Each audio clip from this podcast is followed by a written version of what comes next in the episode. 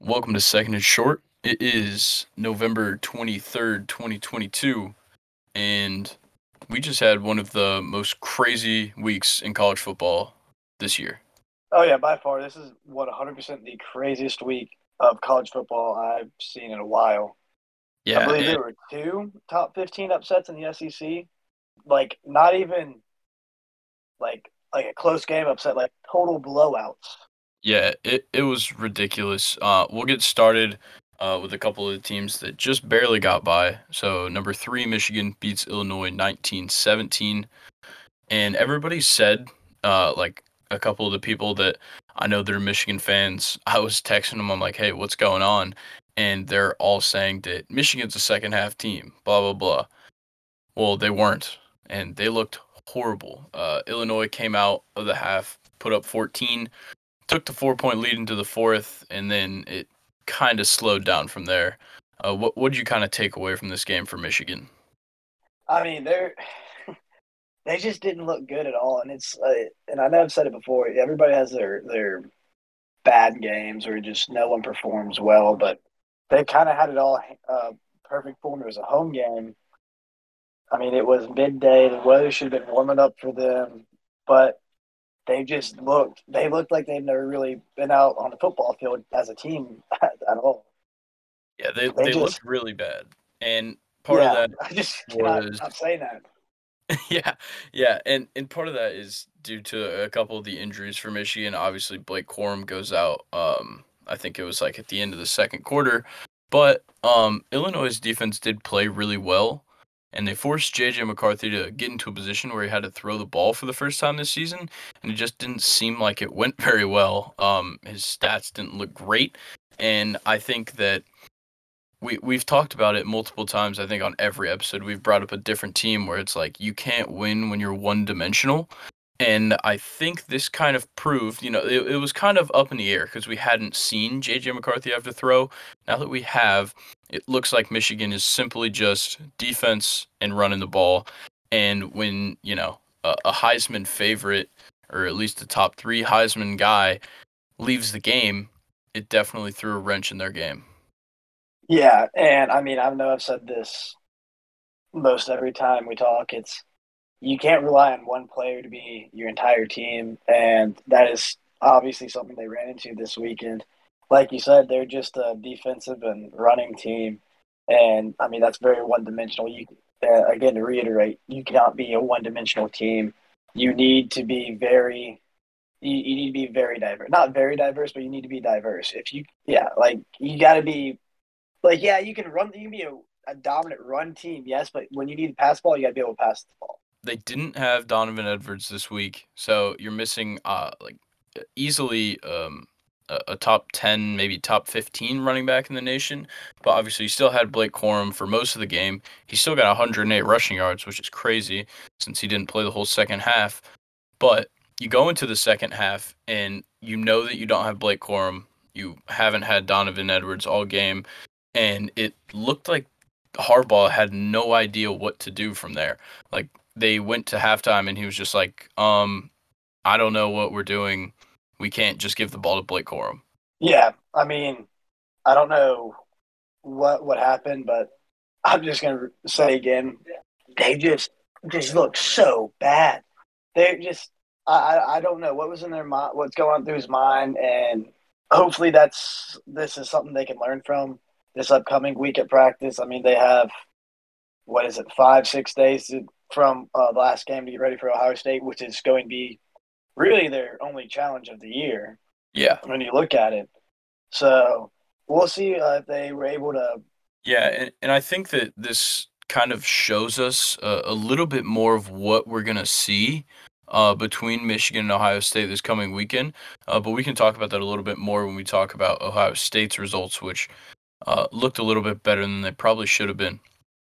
But um, we'll move on to number four, TCU.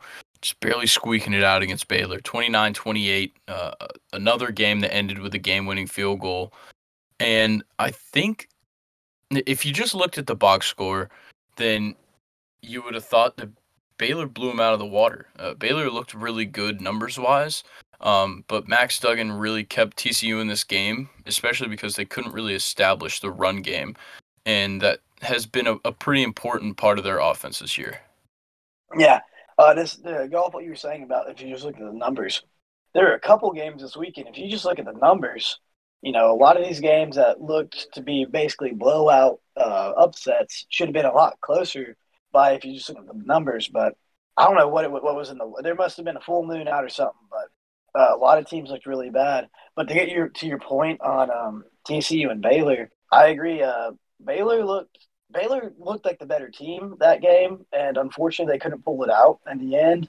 But it, it, I mean, it was a great game. But I don't know when it comes to TCU.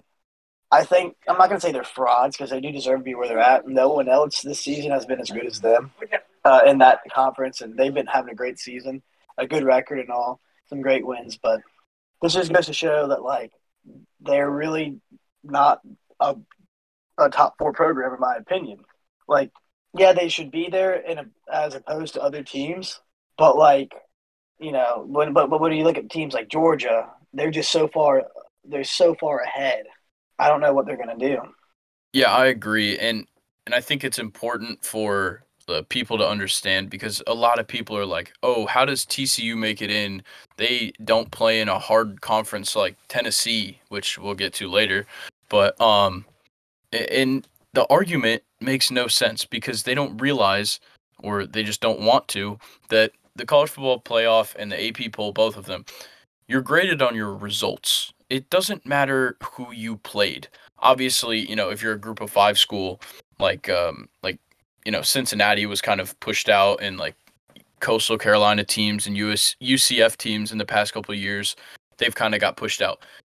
If you play in the Power 5 and you're undefeated, especially after week 12, you obviously deserve to be there. So all the Tennessee fans before this weekend that were coming out here and saying like, "Oh, we're better than TCU, we would beat them." Okay, well you don't get to play them and you got to prove it against everybody else. It doesn't matter what stage you play on. TCU, if they're undefeated, they stay in the top 4 and that goes for any other team in the Power 5. No, I fully agree. I mean, uh, to to your point of if you're in the Power Five, uh, you have a better shot than a Group of Five team, and that's because the Power Five schools they're going to have the better recruits, the better talents, because they are a Power Five program. They have more money. They have more. You know, it's easier for them to get these players because they have more resources for the players, and more. And the better talent wants to go somewhere where they have more resources to go to the NFL and the next level. So I agree with you. It is not on uh, a whole food play right now, we win whatever. It, it, it, I mean, when you look at the ranking or the ranking committee, it's always been your record, and it doesn't. And just in the top four, the only time your strength of schedule comes in or anything like that is when they're ranking the top four. Yeah, exactly. And and you know, people would look at the actual strength of schedule numbers and say, "Oh, well, Michigan's got they're the only team, you know, outside of the top like 90 teams or top 100 teams in strength of schedule. But you still got to factor in that the college football playoff committee understands exactly what all of us understand. And it's that the Big 12 is in that lower half of the conferences in the Power 5. Obviously, uh, well, I'd actually say they're 3 because I don't think the Pac 12 is quite as competitive as the Big 12. The Big 12 just looks worse because the defenses are never great and they kind of eat each other up. So uh, I'd say that all of the playoff committee people they they see that Ohio State, they see a, Mich- uh, a Michigan team that they're both undefeated.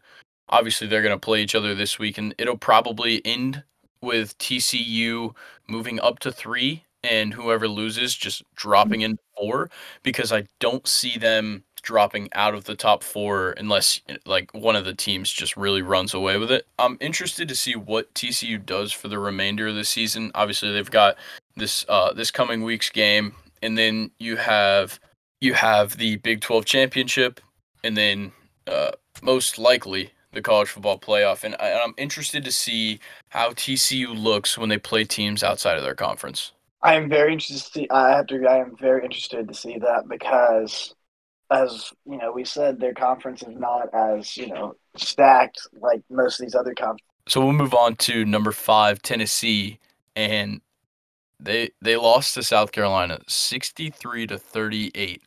And uh, as a, a South Carolina fan that I know said, uh, this is a skull fucking. South Carolina came out here and just beat the living shit out of Tennessee. And, and like my first question is just like, what happened to Tennessee? Like, what did they do wrong?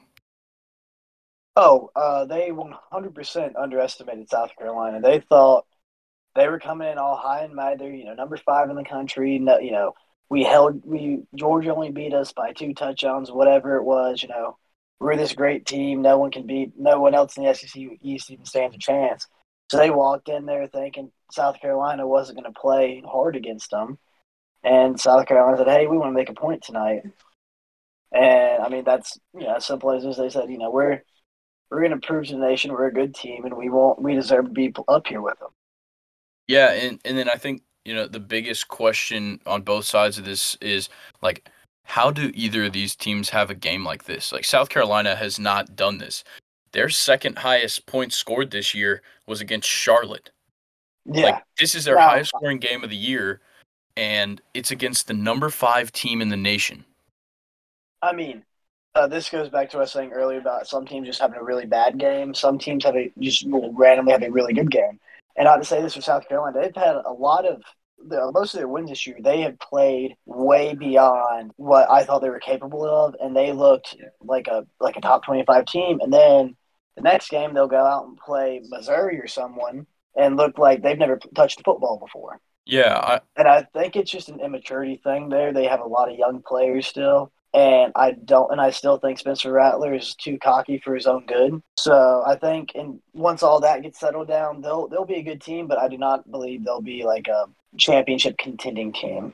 Yeah, I agree. I think I think especially this game is kind of going to give South Carolina fans a, a bit of false hope about you know what they're to do in this this Shane Beamer era, if you want to call it that. Because uh, I do think he'll be there for a little while, but no, th- this isn't a, a full reflection of what you guys are to look like for the years to come. Obviously, Spencer Rattler uh, looked amazing. Absolutely pulled this performance out of his ass. Like 30 for 37, 438 yards, and six passing touchdowns. Like you're you're never gonna find that ever again from Spencer Rattler. Yeah, that's that's like a, that game was a Heisman moment for him. I don't know where that came from. But I mean, with him, uh, as know, he's the most like he's either. I mean, this goes back to what they used to say to some like Ole Miss quarterbacks. So you either good Bo or bad Bo. You know, and I think it goes the same thing Spencer Rattler. You know, you have good Spencer Rattler or bad Spencer Rattler, where he is on and has a game like today, where he or sorry, like Saturday, where he went like you said, thirty for thirty-eight, and then the next game, you know, he'll come out and go five for forty-four, and you know, it, with him, you either get he's either going to be good for you or he's going to be bad for you. Yeah, and then you know, on the other side of the field, the big question is how did Tennessee look this bad against South Carolina? And and I think it kind of starts with the defense. You know, all season the defense has been really good. The only team that was even close to scoring this many points on Tennessee so far this year was Alabama, and Tennessee still won. So I don't understand how this defense looked so bad. I I I mean, there's so many ways we can speculate. He was saying that they were, you know, they underestimated them. They didn't prepare at practice. You know, they played around, whatever. But I think it kind of just comes down to the simple fact of South Carolina wanted to wanted it more, and South Carolina decided, you know, they wanted they they wanted to win, so they went the extra mile. Yeah, it was a cold cold night. Tennessee, I'm sure, was probably practicing indoors or something, not ready for a, a cold night there in South Carolina. And they were just thinking they're going steamroll them and just overlooked them. I think it's that simple. You just mentally they weren't there. And when South Carolina fought back, they got caught surprise. And they, uh, and on the sidelines, they were just so shot They were just kind of just gave in. Yeah, and then you know it gets down into the later parts of the game, and then early in the fourth quarter, Hendon Hooker goes down after the game comes out, tore his ACL. But Joe Milton comes into the game, who's still a good quarterback. He was the starter at the beginning of last year before he got hurt and Hendon took his job. But even if they had Hendon in that fourth quarter, they were not going to outscore the 63 points that South Carolina put up. Yeah, I don't think there was too much they were going to be able to do there, just because South Carolina, there was so much energy with them, and they were they were in the game, and I think that they dug themselves a hole going into the uh, second half, and I think they did. They were just they just kind of gave up when they went in at halftime, just because they weren't ready for what was coming when they came out. You know, like to reiterate, um, they were just coming out to. They thought they were going to just steamroll them. And when you get shocked like that, it's hard to readjust and get your mind right. They were just so flustered. Yeah, and and I think that after what happened this week, Josh Heupel better get those boys ready for uh, this Vandy game because Vandy has looked very good these last couple of weeks. So I, yeah. I, if you underestimated South Carolina, you better not underestimate Vandy. Well, and now they're playing at Vanderbilt, which don't get me wrong, Vanderbilt does not have a have the they don't tend to have the best crowds in the SEC. I'll put it that way. So it's not like they're going to an intimidating environment, but it's still on the road. I mean, they're because home field advantage, even if you have a good crowd or a bad crowd, is still a it's still a thing. Yeah, but and then again, that's oh, go ahead. It is Vanderbilt. No, I, I agree. It, it is Vanderbilt. But what I was gonna say is just you know you're playing on the road. You gotta you gotta fly out Friday or drive out, whatever they do you got to be away from what you're used to and comfortable with and have to go adapt somewhere else. So, and always it's nice to have a home crowd behind you. So we'll see what they can do there. But I think Vanderbilt's going to keep. I hope for Vanderbilt they can keep it close. Now, we'll see what they did this week at practice. I bet Josh Heupel really got onto them, and they are looking for a to have a a tough game against Vanderbilt. Not a tough game, but like they're looking to get to be like, hey, last week was a fluke. This this is what we really are. I think that's what they're looking for this weekend. Yeah, I agree. And and even going to Vanderbilt, uh, I got a feeling that at least fifty percent of those fans are still going to be Tennessee fans, so they don't really have to worry all about that. Uh, but we can move on to um, one of the big ranked versus ranked matchups. Uh, number seven USC beating number 16 UCLA in that LA rivalry. That was an exciting game. Yeah, for sure. And, and so USC wins it 48-45. And like my first note, it, this is just the epitome of a Pac-12 matchup. Yeah.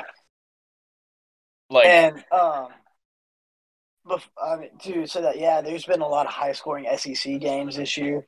But that one to me just it just looked not a single point did either defense really look like they were they showed up. yeah, like UCLA and USC both this season um, have consistently just given up points. Uh, uh, both of them just been fortunate enough that their offenses work very well, and I I think really the only big thing that comes out of this game is the question of is Caleb Williams the Heisman favorite now. He had an insanely good game. I, I want to say it was like over 550 total yards for him. And like that is ridiculous. So to come out like that, knowing that, you know, Hendon Hooker just got hurt, so his Heisman candidacy is pretty much done. Um, CJ Stroud obviously looks good. He's probably still the uh, the odds favorite. And then Blake Corum goes down with an injury, and, and all of a sudden, Caleb Williams has just shot up everybody's charts and I I kind of think he has the edge over CJ only because he's had great performances week in and week out. I have to agree. He consistently looks better. And what this is going to show who gets a Heisman is do they value consistency or do they value the having those big games, much like um, CJ has had? Because if they value consistency, I would probably go lean towards more Caleb Williams there because, I like you said, he's been very consistent week in and week out. And like what you said with CJ, he does not. To me, I mean, he's had a couple bad games, and I think um, to me, I, I I think consistency makes you the player you are. I mean, you got to be consistent. So, but yeah. again, you know, Heisman voting always, you know, we usually never know. Yeah, we've kind of been spoiled the last couple of years because um, the Heisman winner has typically been on, you know, Alabama or any of those like top contending teams. But, you know, UCLA is or sorry, USC is definitely still up there as a contender and um I definitely wouldn't be surprised if the Heisman voters kind of start to favor Caleb Williams a little bit more. I know that the uh, the East Coast and kind of central bias comes in a lot with the Heisman because, you know, even though it is their job to watch all of the college football games and see how all the players do. Uh, all the voters on the East Coast don't want to watch late night games of USC versus like Colorado. So that bias is still going to be there, but I think there will be enough voters that that really believe that Caleb Williams was the best player this season that he he'll probably run away with it. I agree. I mean, he I hate to sound like a broken record here, but he just has a, the most consistent of most every player we've watched this year. Yeah, for sure. And, and we'll move on to uh, a team that's led by somebody who is not quite as consistent. It's going to be Bo Nix over there at uh, number 12, Oregon. Uh, they beat number 10, Utah, 20 to 17. And this game is kind of like the opposite of USC UCLA. Obviously, it's still uh, you know a three point difference in the game, but like no points were being scored this entire game. And there's not too much to talk about from it. Obviously, Utah is a tough team. Uh, like they beat um, USC earlier this year. Like they know how to win, especially in situations where they have to. But they move up into the top 10 and immediately they just get knocked right back down. But you can't really discount Oregon here. Obviously, Bo Nix still had a pretty good game. Um, but yeah, Utah just looked really bad. Yeah, Utah just did not really look like a complete team. Uh, I mean, yeah, I have to agree. There's really not too much to say here, but this just goes to show it's just going to be what Oregon versus USC in the Pac-12 now championship. Yeah, and and now it kind of looks like that game could have huge playoff implications for USC. Um, because you know if they look extremely dominant, and one of the teams in that Michigan Ohio State game kind of loses it a little bit, USC could hop right in there and and steal that fourth spot. Yeah, uh, I have to agree. I mean, you look at it. Who would you rather have a championship? Uh, sorry, a conference champion team with the same record, or a team that uh, not a conference champion team? You know, what would you rather have there? And I, I think just because they won a, a, conference championship, same record, you had to put the conference championship team in. So that uh, Pac-12 championship game will have huge implications for uh, the playoffs when it comes. Yeah, and, and I think it was also important for Oregon to get this win because you know they knew that if they won, they're most likely into the Pac-12 championship. Uh, obviously, you can't discount Oregon State because they're kind of they're they're coming back uh, from a, a, rough start to the season, and uh, I'm pretty sure they they got into the top 25. But getting this win against Utah puts them back on track from that that tough loss last week to Washington, who you know Oregon should have beat, but you know in traditional Pac-12 fashion, uh, they just eat each other up. So uh, there's not much more to say about that one. So we move on to uh, one of the unranked um, upsets coming from the ACC. Georgia Tech beats number 13 North Carolina 21-17. And I just like all I can think is like what the hell was you at UNC doing? No clue. I was this was not even on my radar by any stretch of the imagination. Georgia Tech beating a top 15 team. Like who would have thought? Yeah, um, it, it, but, no, go ahead.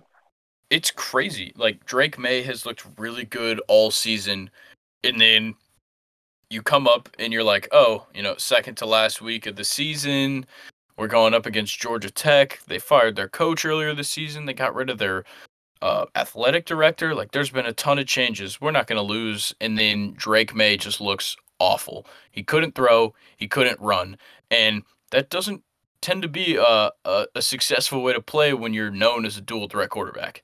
I agree. For me, I mean, North Carolina, they've kind of been iffy this year. and last year as well. I still like them as a team. I still think they're a good team. They have a great one of the greatest coaches. I mean, easily a top fifteen coach, top fifteen, top twenty coach of all time. In Florida State um, alone. at the helm. Yeah, Had to he throw played that under there. Bowden, didn't he? Uh, I think he Or might have been little- before Bobby. Max I getting up there. about. Yeah, I think he's like five. I think he. I think I looked it up the other. day. He was like five or ten years right uh, before Bobby. But uh, I mean, this Georgia Tech team went into North Carolina and just. I mean, it, they they didn't beat beat the brakes off them, but I mean, that second half came around. North Carolina came out flat, and Georgia Tech proved that they want. I mean, it goes back to was saying uh, for South Carolina. Georgia Tech wanted it more, much like South Carolina. They wanted to prove something like, hey, you know, everybody's down us. No one thinks we're going to win. I'm sure the spread was, you know, ridiculous. And said, hey, I mean, that was a great game by them. They really, they really showed up in that second half. Uh, who does Georgia Tech have as their uh, interim head coach right now? Do you know? I can't think of the name right now. Uh, I'll look it up, but in the meantime, I do want to bring up, um, you know, Georgia Tech kind of just did what they needed to to win, and that was it. You know, they didn't go above and beyond. They they won it by four points, and they really just, you know, they they capitalized on a couple of the mistakes by UNC, but you know, it, it still didn't wow me. Like Georgia Tech should be putting up 21 on UNC. It's more just that the defense played well, and it just happened to line up with UNC's offense just playing horrible. Yeah, I was I was about to go back to that to say something I said earlier. It comes down to, you know, I'm sure North Carolina overlooked them. Like you said, they, you know, you're going into this game. You're just you're about to play.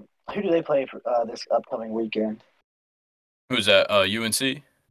Yeah, Uh, I'm not sure. I will. Oh, they play NC State. Yeah, rivalry week. yeah. So they're going into, a, I mean, a pretty big rivalry game for them. I mean, pretty big implications of what bowl, you know, the the what type of bowl they're going to. If they're going to a possible New Year's Six or you know, a top bowl game, or if you know they're going to a middle middle of the road bowl game with this game against NC State. So I'm sure they were already looking ahead to next week, trying to get that get ready for rivalry week, just not even paying any attention to Georgia Tech. And Georgia Yeah. Tech you know, A lot of teams do that. more. A lot of teams do that coming into this week before rivalry week, where they just kind of sleep on whoever they're playing. A lot of times it's a, a, a bit of a cupcake some weeks, and um, yeah, Georgia Tech just came in and you know did their job. And also to answer your question from earlier, it is Brent Key, the assistant coach, is the interim head coach. Uh, but we will get into uh, something that I'm sure you don't want to talk about, which is Arkansas. Uh, Arkansas beats number 14 Ole Miss 42-27. And uh, I, I just want to get, you know, maybe a, a, a one or two minute recap from you because I know you could go all night about this. Well, start off, I was at the game, so it just made that even wor- worse. Made the steam even worse because it was about 19 degrees, I believe. I think they said it was 25 at kickoff. And by halftime, we were down to about 19, 20 degrees. And that's when I like, I got to go. I mean, I hate, I have never loved a football game. But I think we were going in halftime, and it was about 28 to 6 and we just threw another pick or something, and I said, I got to go. I was like, I'm cold, I'm freezing, I'm in 12 layers, and I still can't feel my feet and legs. I had to get out of there. I, I don't even know what to say about the game because if you look at it statistically, I'm pretty sure we put up just about six, seven hundred yards of offense, and we were only able to score uh, 27 points, I believe. How did we Yeah. do that? Yeah, no, like the offenses looked good on both sides. Like you both were running the shit out of the ball. Like I don't really understand it. It, it looked like the only difference was that y'all were kicking field goals and Arkansas was getting touchdowns. It just seemed like Arkansas was able to get it done on you guys' side of the field, and, and y'all just weren't. You, you kept stopping it a little bit too early, and uh, th- they got the key stops. That's that's where it mattered. Is they got the key stops when they needed to, and, and that's the only reason they were able to kind of run away with it. Yeah, something uh, that really has been talked about too much this year is that Arkansas defense has been a great, has been a very great uh, defense this year, but they just, you know, till this week they were not able to get those key stops against uh, the teams, and then this week, I mean, they they were ready. I mean, they came out. I believe we fumbled for our first drive. We fumbled. They recovered and they went in and scored a touchdown. And then I believe, like second or third drive, maybe fourth drive, we didn't throw a pick or, or have another or turned it over on downs or something. how do you do that? I mean, yeah, it, it was a tough one. Just, and then also the the turnovers were uh, another problem for you guys. Uh, Jackson threw one interception. He also fumbled. Uh, Quinshon Judkins lost a fumble. So the, the turnovers hurt you a little bit. But like, yeah, if you would have just showed me, even just showing me like Ole Miss's rushing yards, Arkansas's rushing yards, and you showed me that Quinshon Judkins had 214 and Zach Evans had 207 rushing yards, I'd have probably told you that Ole Miss won like 40 to 17. Yeah, I mean, I just, it was such a good rushing game. There was no I mean, there was some good. Uh, KJ Jefferson looked. I mean, he looked great. Most everything he did that game was was great. He he just he was very much locked in. Um, Jackson Dart, on the other hand, has not looked too well in the past few weeks, and I I don't know if it's because he you know he's still young, has a lot of maturing to do, but or what it is. But I have to agree. I mean, if you're looking at that, if you look at just the box score, you're going, oh wow, that's a hell of. I mean, that was another shootout like last year. What was the final score? Fifty-two to fifty-one again, or and then you look, you know, wow. Yeah, it, you guys uh, really only made it as close as it was because you put twenty-one up in the fourth quarter, or else uh, you guys would have lost forty-two to six. But yeah, I don't I, know what happened at the end. Uh, the end, like we decided not to play three quarters of football. Then the fourth quarter said, "Hey, let's score some." And I mean, no one took for both sides both teams had their ones in the whole game. At no point did anybody have their twos in. So I mean, it was a four four quarter, and Ole Miss started to look get get all together, but ran out of time because they waited to the very end to get it all together. Yeah, it, it was tough, and, and you gotta you gotta give props to Arkansas. They they did exactly what we've talked about before, which is they used the run to set up the pass. Like KJ Jefferson, he only had 168 yards in the air, but he had three passing touchdowns. Raheim Sanders got them to the red zone just about every time. And, you know, he had 24 carries, 232 yards. And obviously he, you know, finished the job a couple times himself. But, um, yeah, they, they did exactly what they needed to. They put up their points and then they just got the hell out. Yeah. And I think this goes back to you know, again, not sound like a broken record, but back to what I was speaking talking about earlier. The you know, looking past this team, oh, we're going to be able to beat this team. They haven't looked; they're not as good as they were last year. You know, this, that, and the other. We really got to look forward to Mississippi State next week. And you know, there was a lot of rumors circulating of the coach of possible coaching changes, and I think you know the players were just didn't. It almost felt like they just didn't want to play the game. I mean, no one. They just looked confused most of the game. It was just, it just did not look good at all. Yeah, well, well, I'll stop torturing you, and we'll we'll move on to a couple of the other notable outcomes that you know don't really change much. But uh, Navy upsets number twenty UCF, uh, 17-14. It's always nice to see the uh, the service schools uh, doing well in college football. Oh yeah, I mean, you know, I've always I've been a big Navy fan for a while and it's I love I love watching them do good just because I, I really like the head coach Kenny Niumatalolo. He's a great guy. He's been there forever. I mean, he had a really close game against uh, Notre Dame last week. Finally able to beat another ranked team this week with UCF on the road too down there. I mean, they just look they looked like how Navy's supposed to look. Nice long drives, nice long drives, running the football down their throat and just, you know, basically dominating. Yeah. Yeah, Navy looked really good. Uh, we'll move on to another team that actually su- surprisingly looked pretty good, which is uh, Oklahoma. They beat number 22 Oklahoma State, and I will say Bedlam is is is always a good game. These two teams have been like up there in the rankings the last couple years. Obviously, this year's not the case. Uh, they're both kind of underperforming uh, what we thought we'd see, but still made for a pretty interesting game. Yeah, and to touch on what you see, talking about underperforming, I think Oklahoma State more than Oklahoma has definitely underperformed this year. Uh, yeah, they're not facing as much adversity as Oklahoma uh, as Oklahoma is. They should be they should be much better than what they are, but Oklahoma really showed up and played that game. It was it was a great game. It was very very enjoyable to watch. Yeah, and if if Oklahoma State would have just kind of uh, controlled the turnovers, they'd have probably kicked the hell out of them. But Spencer Sanders, like he he attempted 67 passes. Of course he's going to throw four picks. Like you got to use the run game to set this team up. Uh, Oklahoma State cannot be successful when you run 67 pass plays. Oh yeah, I fully agree. I mean, it's something we always talk about. You got to run the ball to set the pass. Yeah, it, it's it's just ridiculous to see how some of these teams perform. Like this is a this is a big game every year. It, Oklahoma, Oklahoma State, and you hate to see one side just just kind of come out and and it looked like they almost weren't even taking it seriously. Like they almost weren't trying is how it looked. And I know like the score doesn't quite reflect that. Uh 28-13 isn't a, a huge difference, but Oklahoma looked really good. Dillon Gabriel had a, a pretty good game, not great.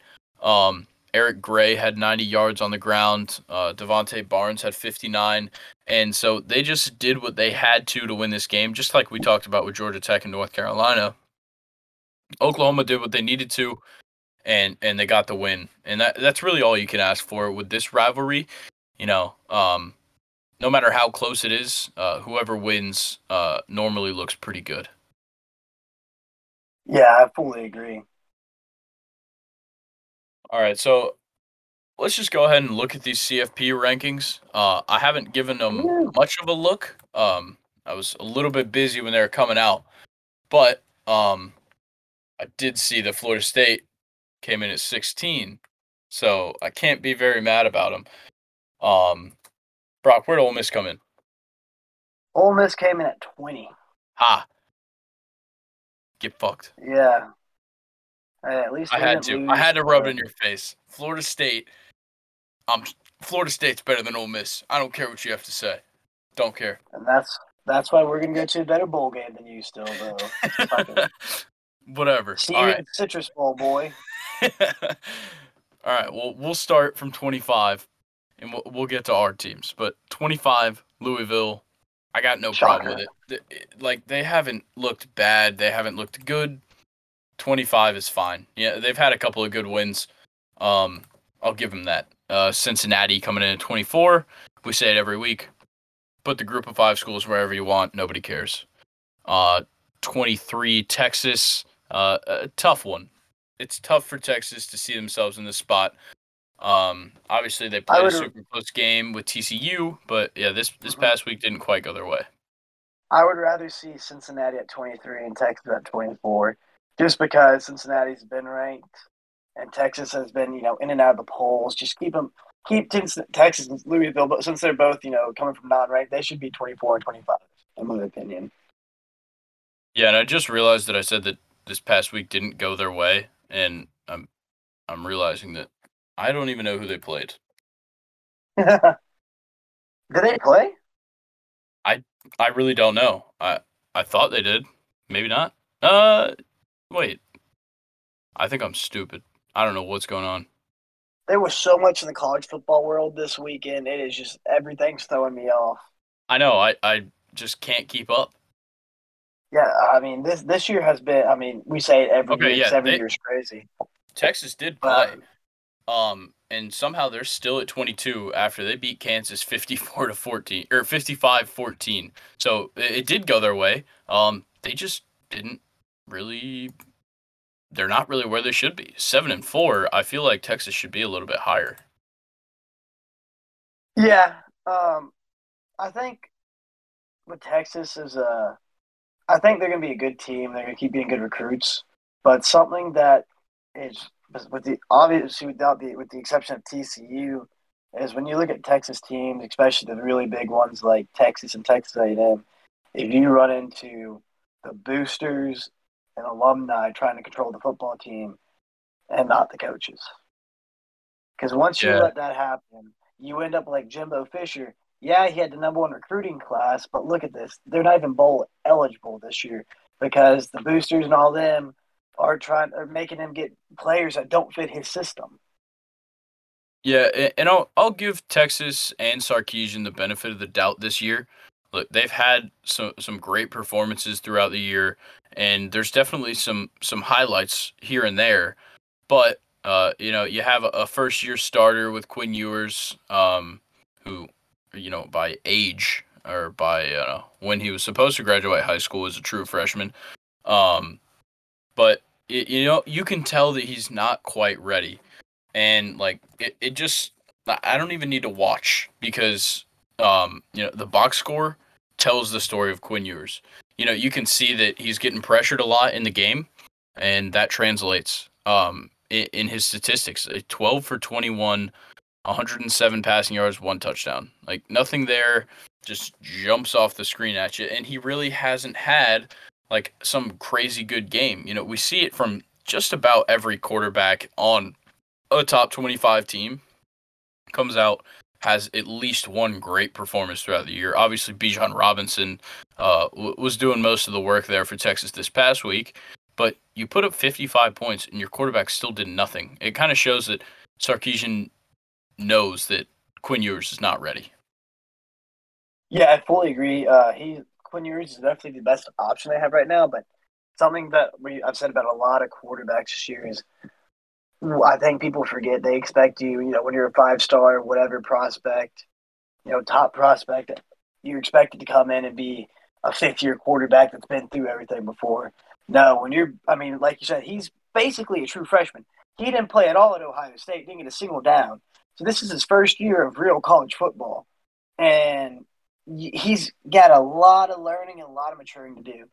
I mean, it takes two to three years to fully develop. Some quarterbacks it take takes up to four to five years, you know. So we I think with him is he's going to be a good quarterback. He could I, he's going to be with what I see this year. He will be a good, solid quarterback. But what we need to see next year is he next year he really needs to start picking up his game. You know, he needs to start doing a little more, making those plays, getting you know having some bigger games than what he's having. And again, that comes with maturity and time. Yeah, for sure. And next year is going to be a big tell of, you know, how successful can Texas be with Quinn Ewers at the helm, with a year of experience, and they're going to lose Bijan Robinson to the NFL. So it, I, am interested to see how Quinn Ewers can run that offense and, and how Sarkisian looks to uh, maybe switch some things up and, and change some things around after losing such a great running back.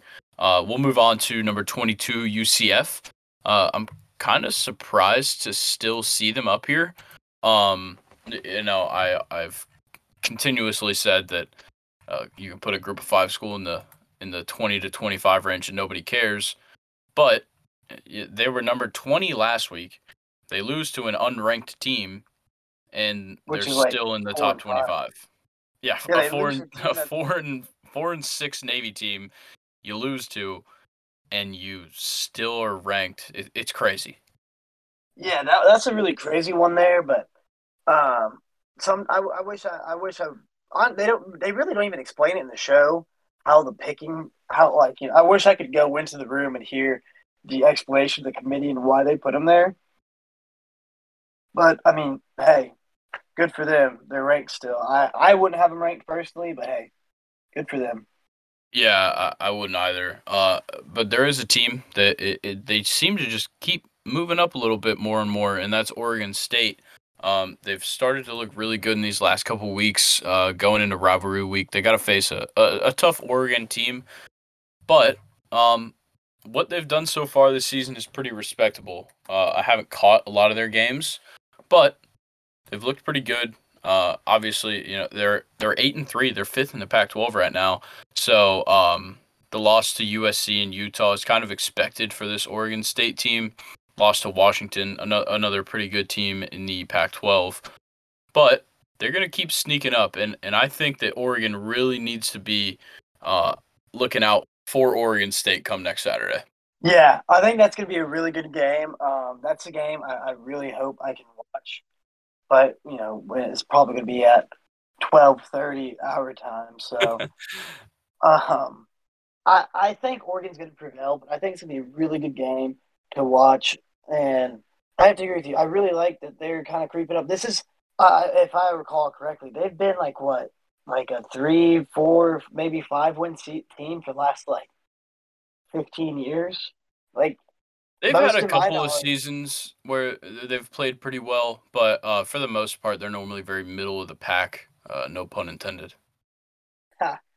Yeah, like I don't really, they don't really see, I don't really, you know, see or hear them so too much, and it's I I always love seeing a new team in the top twenty-five, someone not really used to, you know, and you get to talk about like you know, for for example, you know, Oregon State this year, North Carolina in the last few years being up there, Florida State again, and finally again being good again. I love talking about them. They're a great team, great history. UCLA, um, Kansas State, you know, a lot of these teams that have in the last few years have not really been doing too well, and they're getting ranked again. They're getting good again, and it, that's what gives college football all the competition. That's what makes it so great and that's what I love to see. Yeah, and then uh, we'll move to something that I know you don't love to see. Ole Miss at number twenty. Uh, we had just said it a, a few minutes ago, but um, I personally think this is right where they should be. Uh, uh, it's been a tough couple of weeks. Uh, you could argue that they're better than Tulane and it should be above them, but you know they they just have not looked very good these last couple of weeks. Um, I'll say for against Alabama, they they looked very good against Alabama. They they had a few slip ups, a few mistakes, but I mean they looked really good. So when they just dropped, I believe last week they only dropped three or four spots, which was respectable. Um, you know, coming into this week, you know they're probably they dropped only a few spots, expecting them, you know, hopefully to kick back, get back into you know back into gear for what they are supposed to be, and win against Arkansas. And you know they didn't bounce back well. And I think that comes when you see a team that is very young, like they are. I mean, their starter is second year. He this is his first year starting with only coming up from a transfer of only you know only playing three games. Their quarter, sorry, the running back is a true freshman.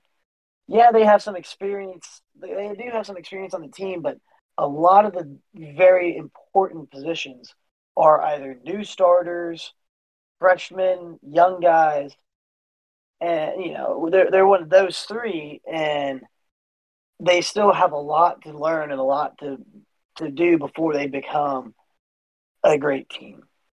So I think Ole Miss fans should not be get should not get too worried about what's going on. Lane knows what he's doing. He's building this up.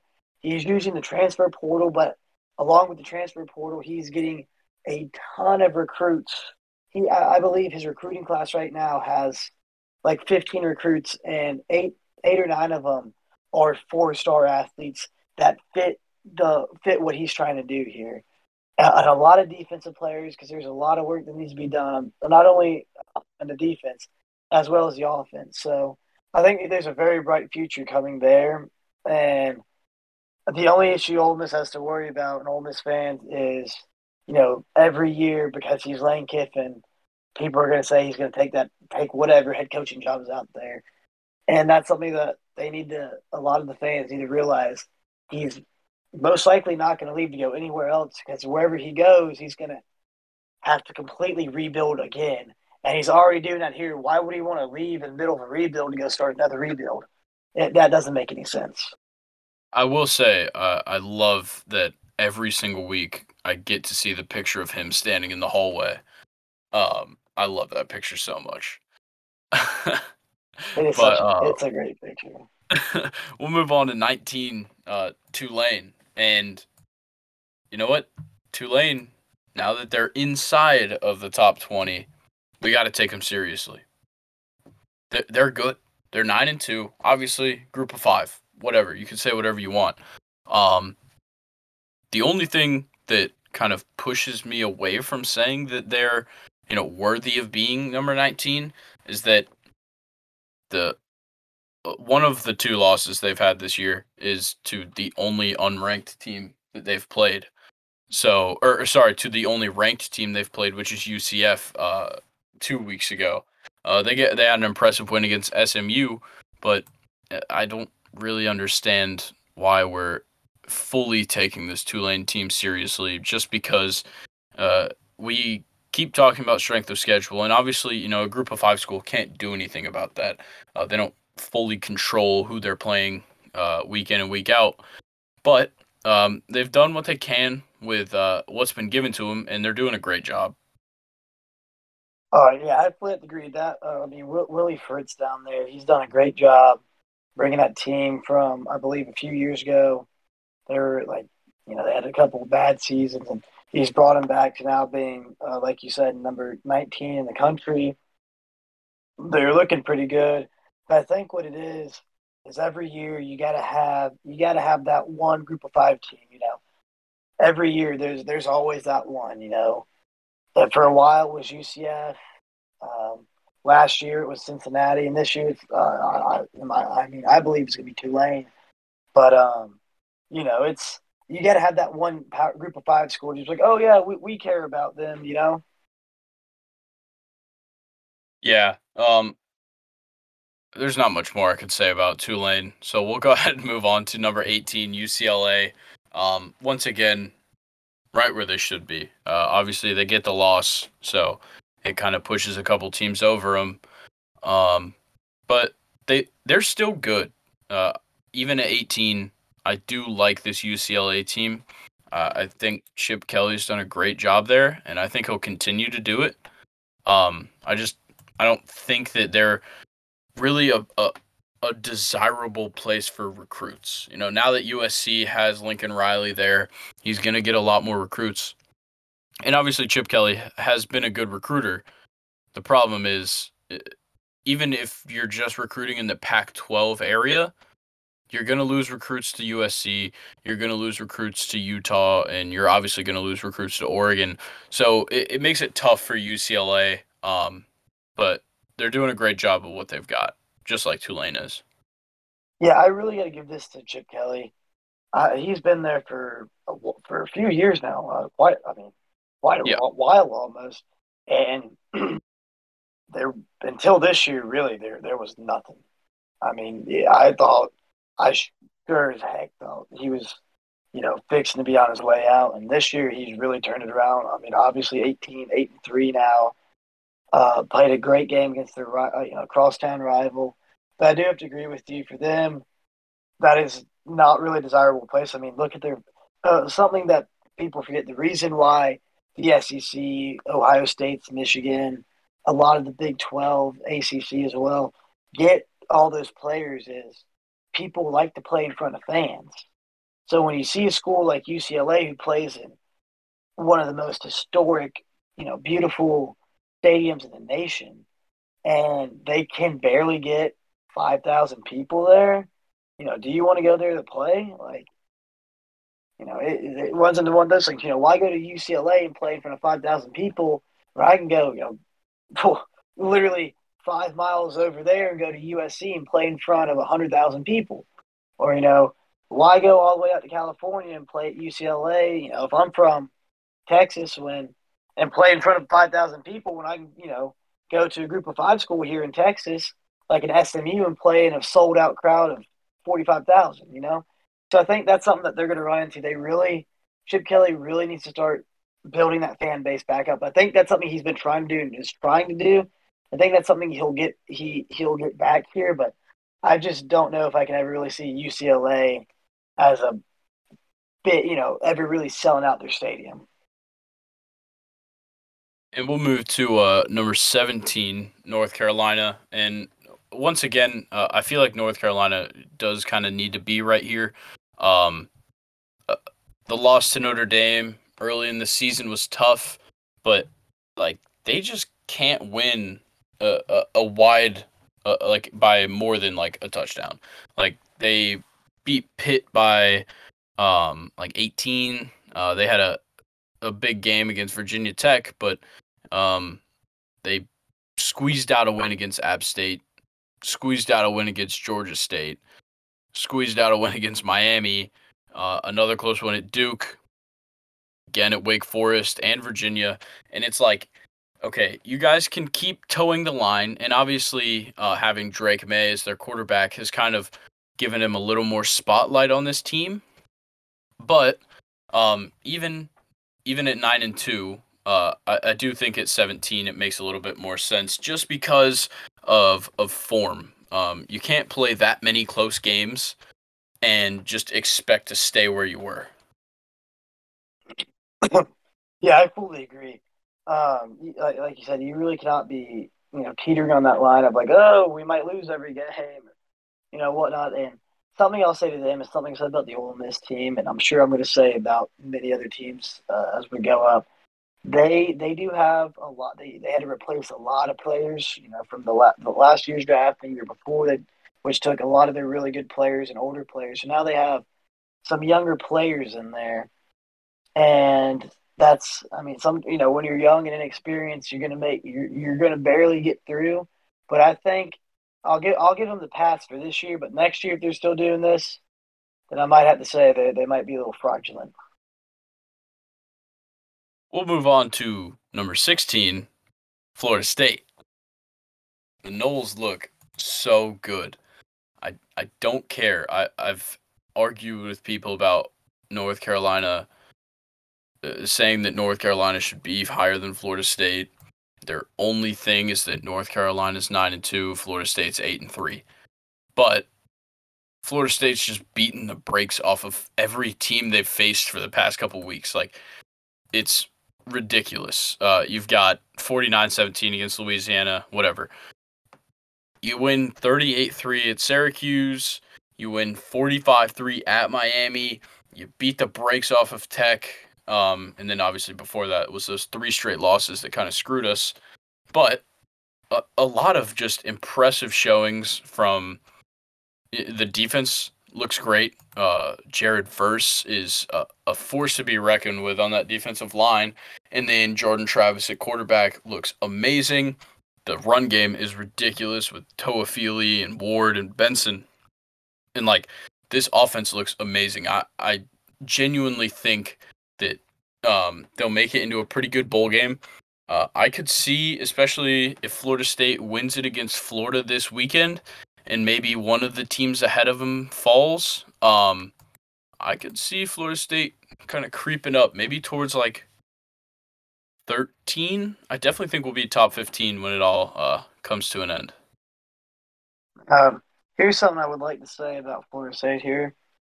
I've been a Mike Norvell believer since he uh, went there, and I, I seem to recall this, this certain man who's a big Florida State fan and was not the Mike Norvell believer, and saying that he was not going to really turn that program around. How are you feeling about that now? And guess what? I'm not bought in until we win the ACC. So that's not going to happen this year. So he's going to have to keep waiting. I think if you give Florida State another two years, next year, I, I believe they, they should easily, easily go ten and two. I mean, they they look good. I mean, they have they have good coaching. They're getting good recruits in. I mean, they look good. Next year, if they go nine and two again and get another good recruiting class in, I could so see them uh, definitely being back to their form in the early 2010s.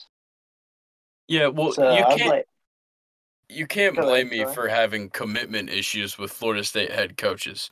After what Jimbo Fisher did to us, I'm I'm not ready until somebody wins us a national championship to fully be like, "Yep, he's the guy." So you get. Uh, I I grew up with Bobby Bowden being the coach. He was like on his way out when I, you know, of for the games that I remember watching. So I have Jimbo Fisher. It, Jimbo Fisher was the Florida State coach for me and he just you know pretty much quit a year early and I, I'm not ready to believe in Mike Norvell yet. He's still had a lot of rough moments. Like he has had so many moments this season where especially in that that stretch of three straight losses where it's like you had the uh, a huge opportunity to win the game and you just threw it away. NC State was a horrible, horrible last drive uh, from a play calling standpoint. And like, I, I just don't understand how you can put yourself in those kind of situations. So I still need to see the the late game situations improve for me to fully buy in. I agree, but I think that I mean, I mean, again, sound like a broken record. And I know he's not young. He's been around the block. He's coached at a very big uh, football group of five uh, group football program, and he's had wins over uh, big teams when he was at Memphis and coming to Memphis. But I think it's the adjustment that he's still having used to of going from okay, I went from not having a lot of talent to having so much talent. I don't need to do these certain things. You know, I can just play football. I don't need to trick around, do all these trick plays, do whatever. I can just play straight up football and do what we're good at because I know my talent is just as good or better than their talent. So I think it's going to come with time, and I really hope it does because I like him. I think he's a, I think he's a good coach. And I like him, so I really hope he can finally figure out how to coach a D one Power Five program. Yeah, hey, I, I'm all for it if he wants to be successful. Uh, we'll move on to uh, another head coach that's been questioned throughout the year, but uh, the questions are quickly leaving for Marcus Freeman and Notre Dame. Uh, they come in at 15, and they uh, we said it last week, and they just continue to prove it that they're making a, a full 360 from those early losses. Like they look very good. Yeah, I mean, I um, I'm not gonna lie, I I wasn't I was I really wasn't too worried about when uh, when they said Brian Kelly's leaving and they were hiring Marcus Freeman because I thought I mean he coached pretty uh he was their coach for the bowl game wasn't he? Um, I believe so. I mean, in my opinion, he looked pretty good. He seemed confident. The players seemed to really like him. They wanted to play for him. So I was very excited. I was very excited for the season. You know, they start off the season kind of, kind of, you know, not good at all. And I was like, oh well, maybe I, you know, maybe I gave I, I gave him too, you know, too much hype and all that. And I mean, he, like you said, he won a, has had a 360 turnaround of that program the second half, and I'm really, really happy for him. Now, granted, it's a Notre Dame schedule, so it's not the best in the world, but still, first year coaching, he he looks young. He appears to be young. But to my knowledge, he hasn't been a head coach anywhere before. No. And I mean, he's looking he's looking very good for this to be his uh, first year coaching. I mean, if I had to give him a coaching grade right now, it would definitely be a B plus, if not an A. Especially for uh, let me rephrase that for the second half of the season. It's an yeah, A plus. After that for Stanford the first game. half, yeah, the first half of the season, we'll give him a C. Hey, I'll give him this.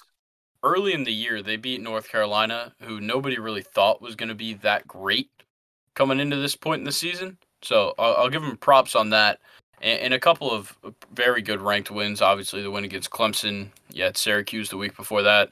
Early win to BYU. And um, I will say, Notre Dame could shock some people if they uh, they go into uh, USC and whoop some ass this weekend. Yeah, that's a. I was getting touch on that, but I agree. They I think that's going to be another game. It's, again, unfortunately, going to be a dang twelve thirty game for us here on the uh, East Coast. But um, it'll be at seven thirty, seven thirty prime time on ABC. Oh, perfect.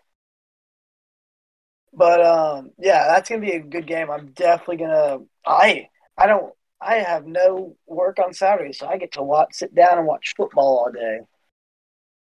So that's what yeah, I would 100 percent be me. tuning into. Hey, at least you got to give up your Thanksgiving.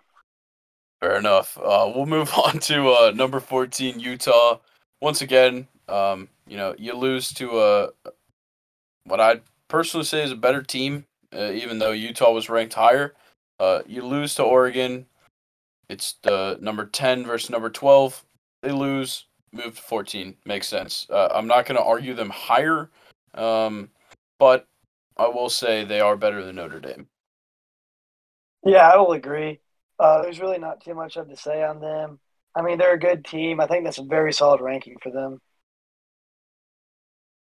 Yeah, and so we'll move on to uh, another Pac-12 team, which you know it seems like we just can't get away from the Pac-12, uh, which is kind of surprising. But Washington comes in at 13, and have they made some huge jumps? Like what they were they were number 25 when they uh, went into that Oregon game two weeks ago, and they're just miraculously number 13. Like they look great.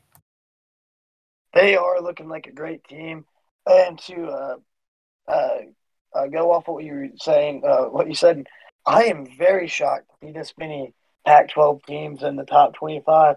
I haven't seen. I don't think I've ever seen this many Pac-12 teams in top 25 in my life. So, I mean, and and they it's very well deserved. Don't get me wrong; they look good. So, um, very good for them. With the except with now it's time to bring the hate on.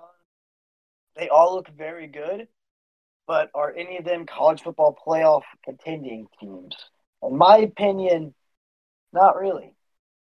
Yeah, uh, they're not. Um, I, I think USC is the best um, representative for the Pac-12 uh, if they do make it in.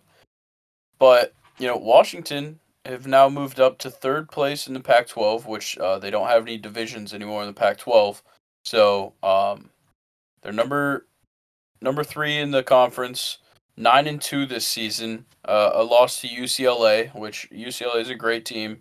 Uh, interesting loss to Arizona State, but you know they started off four straight wins. They got a win over a Michigan State team who we all thought was going to be very good. Uh, turns out they are not. They absolutely suck.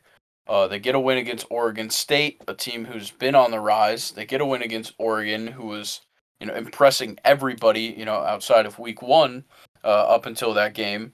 And then, uh, you know, Colorado comes to them and they just beat the hell out of Colorado because they are, uh, I'll go ahead and claim it. Colorado is the Pac 12 punching bag this year. I mean, if you look at their re- if you look at their record in all their games, I think that's uh that's almost self-explanatory. Yeah, it's honestly tough to look at. Like one in ten. Hey, they beat Cal. That's a conference win. Hey. Uh, Golden Bears, man. Um, at least they're not dead last in the conference, then I guess, eh? That's true. You'll give that one to Stanford, but uh, we'll move on to uh, number twelve, Kansas State. Um, yeah, I, I like it honestly. Kansas State has actually looked really good. Um, the they've had a couple of big wins. Uh, Adrian Martinez has looked good. I know he was out for a couple of weeks, and even the guy that came in to fill in also looked really good for that team. Um, I I can see Kansas State sneaking into the top ten if they uh, uh especially if they um they win the Big Twelve championship. But um, if they win this week, um, and maybe like Penn State maybe falls. Uh, I don't really see that happening, but you know, if one of these these top teams slips up this week, I could see Kansas State moving up. Yeah, I could definitely see that. I mean, they they definitely have surprised me this year. Uh, they've, you know, historically or in my in our time, they've been a pretty decent team, and it's you know back to what I was saying earlier. It's really nice to see all these different teams being here and having the potential of you know changing the college football playoffs, and that's something I, I really like seeing. Yeah, I I think Kansas State looks very good. Uh, eight and three, which uh, some people once again will question. You know, why is there an eight and three team at number twelve when you've got nine and two teams behind them?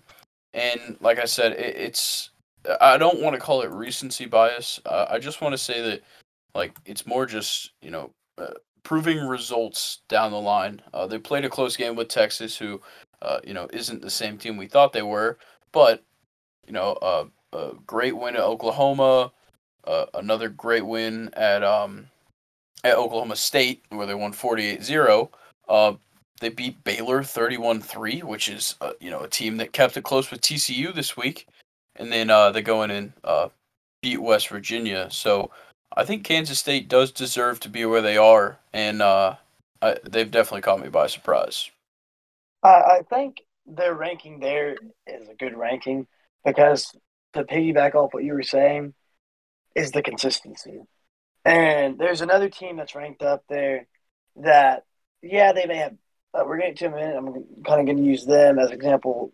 Uh, Kansas State is they may have two losses.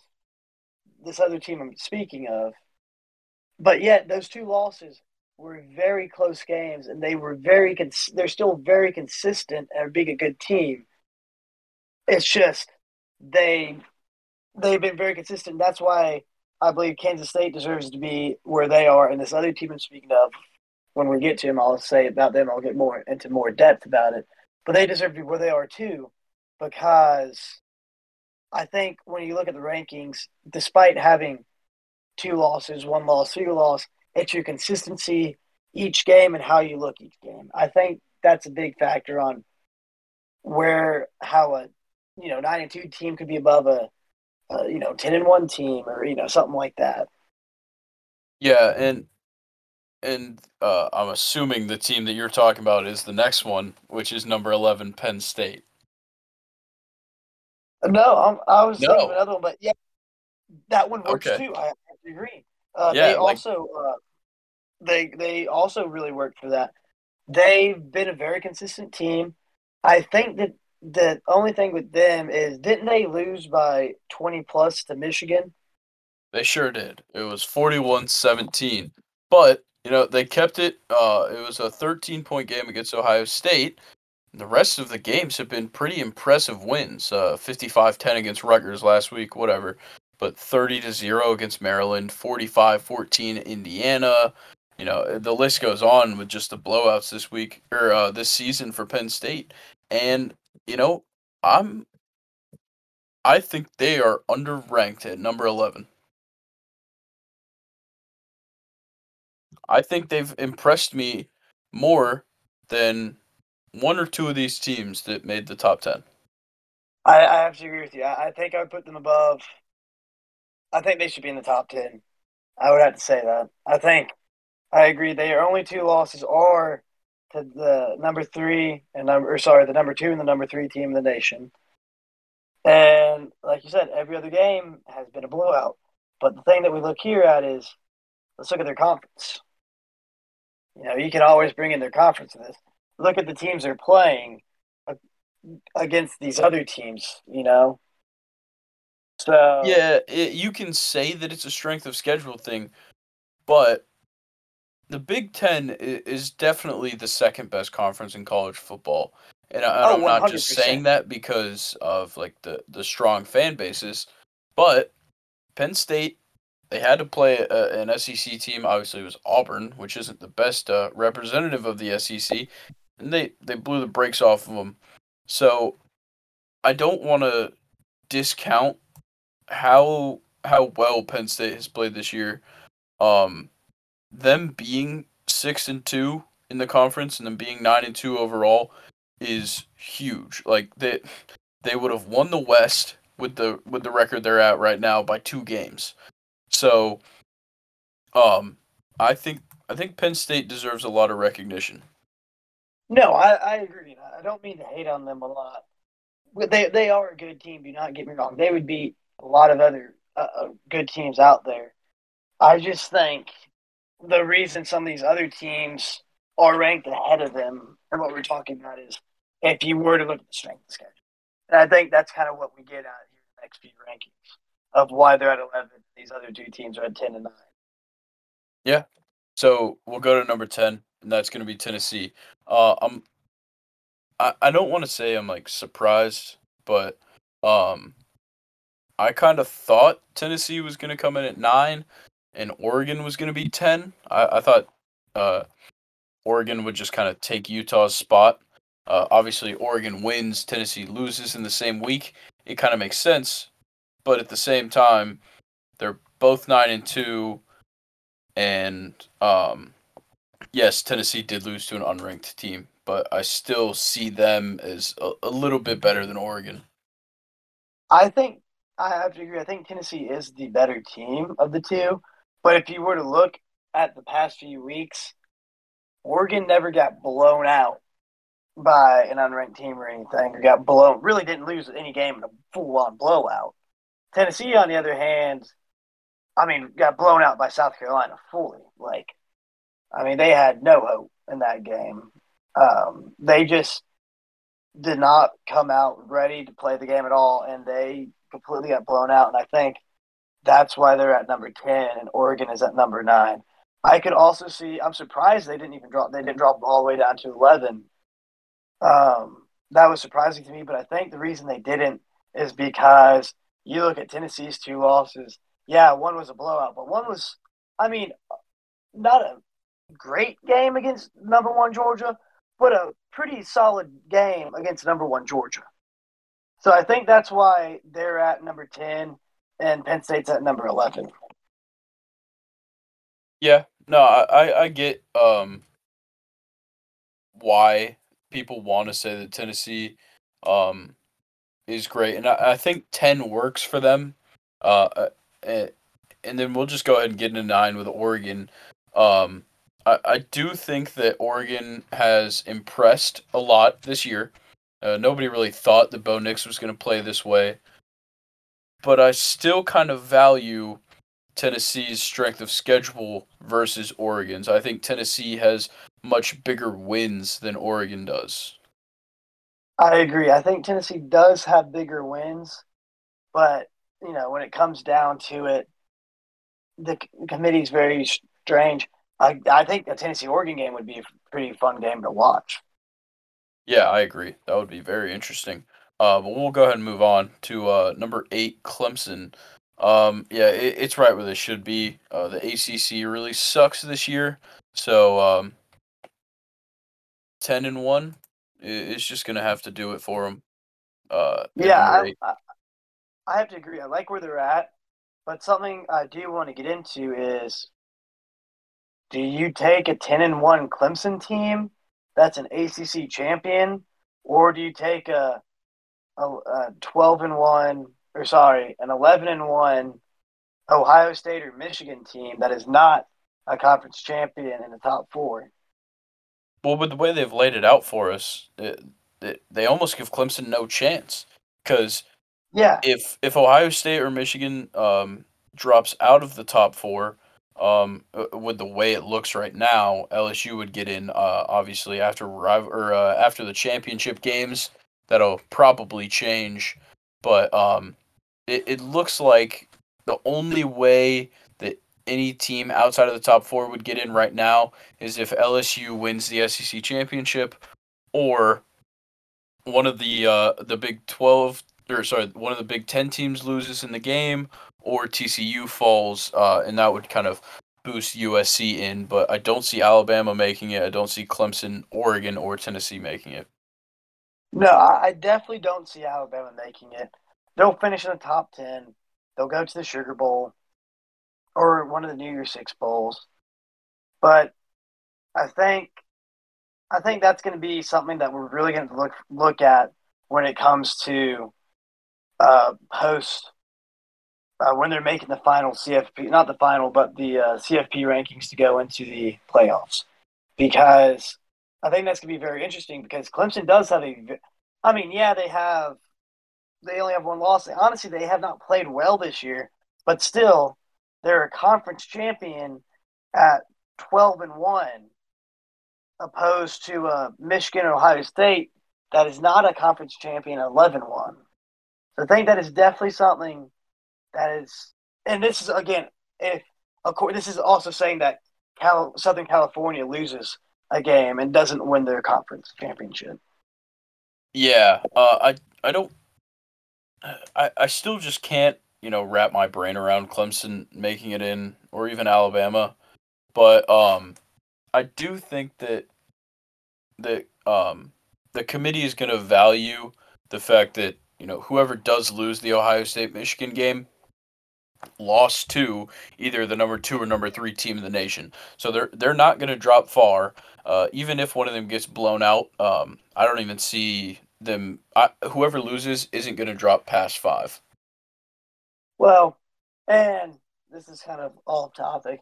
This is why I want to see an extended playoff because I could make a scenario for the top 15, not really. Okay, let me phrase it. The top 11 teams to get into the playoffs. Like, so I would love to see an expanded playoff one day. Yeah, and it it does look like it'll be a, a 12 team playoff. Not sure if that's starting this coming year or the the year after, but um, it, you know the top 12 looks very good right now. Um, I, I still think that you wouldn't see any upsets um, on the uh, one through three at the moment, uh, based on how it's laid out. But uh, you never know. You know, it's the it's the college football playoff. Uh, crazier things have happened. Um, but we already talked about Alabama was above Clemson, but Alabama comes in at seven. Once again, I do think it's where they should be. Um, their two losses are to two teams that, you know, obviously Tennessee doesn't look quite as good now, but still, Tennessee was great uh, coming into that Alabama game. Tennessee gets the win. LSU the same thing. LSU gets the win at Alabama. You know they're gonna give Alabama the credit. You know they'll they'll never put Alabama outside the top ten until they get three losses. Now this is this was the team. Alabama was the team I was, I was speaking of when I was saying a two-loss team that's been very consistent. They lost to Tennessee in last second field goal. They lost to LSU overtime and a two point conversion. And every other game they played this season, it's been a very consistent game. They've played consistently, not consistently good, but not great. And well, not, not against they, Texas. They did not play well against Texas. But they they still ended up winning on that game. It, it was like I said, they were consistently like good, but like against Texas, they didn't they didn't look that gr- they uh, they didn't look great, but they still looked good. They were able to score points. But like could they have done better? Yeah. And I mean, I think their issue is their offensive. Honestly, Pete Golding's not doing too well as their defensive coordinator either, or whatever his name is. And I think it's about time Nick Saban makes some changes in there. Yeah, I agree. Uh, I don't think Bill O'Brien's the solution. Um, we saw how that worked in Houston when they thought he was the solution. So, um, yeah, I'm I'm interested to see. I, I don't think that Nick Saban will allow this season to happen uh, without making some changes afterwards. But uh, we'll move into uh, the top six. Uh, you got USC at six, which we've kind of already mentioned the top six, but USC uh, at six and LSU at five. And I understand why LSU's at five. They've got the big wins. But how is USC not five? I think that's a good question. How is a 10 and 1 team not number five? Although LSU's losses at the time was number one Georgia number five Tennessee. Or not Georgia, sorry. Um, Tennessee. They, they lost Tennessee, Tennessee and Alabama. Or no, no sorry. Florida State. Oh yes. goodness. Florida State week one. I almost forgot about that. I don't, I don't know how, but uh, yeah, Florida State in week one, and then later in the season, Alabama or uh, sorry, Tennessee. I'm so used to saying that LSU lost to Alabama. Yeah, it's really crazy when like, yeah, but like they were they played a they looked sloppy against uh against Florida State, and then of course they got they let Tennessee come to Death Valley and embarrass them, forty to thirteen. And I think that's when something clicked. And then, and that's and they've been. I mean, ever since they lost to Tennessee, they've looked like a completely different team and have looked amazing. So I think in their mind, I mean, LSU has a shot of beating Georgia, and that's why they have them ranked there. But I, I think LSU should be at six, and then Southern California at five because I think Southern California has a better if they are going to have they have a better shot at making the playoffs than LSU does. Yeah, I agree, and and I think you know they're they're putting LSU at five, um, knowing that you know people have to talk about something. Mm-hmm. So they they put them at five, knowing well that um, they all think that Georgia's going to win the SEC championship, which will end up causing LSU to drop. So so them being at five doesn't even matter because even if they were at seven and they won the championship, I still think that they would probably end up jumping. Yeah, no, I um I, I agree. This is of course something that we're going to look at, and I'm going to you know stick to my claim. Georgia is the best team in the nation. No one's going to be able to beat them. They're going to go back to back. But you know th- this definitely gives us a very interesting scenario here if LSU does beat Georgia. So this is again something we'll, we'll have to keep keep an eye out on. From here, we can kind of just run through the top four. So uh, it, it, stays the same. TCU four, Michigan three, Ohio State two, and Georgia one. Uh, Georgia didn't look very good. We didn't even talk about their game earlier, uh, just because uh, there was nothing really to even talk about. Uh, it was freezing cold up in Lexington. Georgia went in. They just, you know, got their business done and left. Uh, they didn't look great. They didn't look bad yeah, nothing impressed me there. Uh, Ohio State and Michigan obviously uh, got the wins. Michigan and TCU, uh, some hard fought wins, but a win nonetheless. Um, so nothing changes at the top four. A- anything that you were kind of thinking with these top four teams? Would have to be with Georgia, and I've said it a billion times today. They're definitely looking ahead to the SEC championship against LSU because I mean their final two opponents were Kentucky, who has just fallen apart completely this year, and Georgia Tech, which, I mean, yeah, they just beat North Carolina, but I mean, Georgia Tech. It's in Athens. I wouldn't want to be Georgia Tech if I was in that game. So I think yeah. they're definitely just looking forward to this SEC championship. So I, I'm gonna.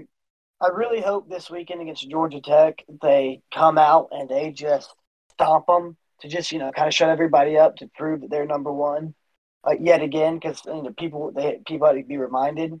I think with Georgia they really just like, like look past Kentucky. You know it was cold, it was miserable. They just want to get in there, win, and get out.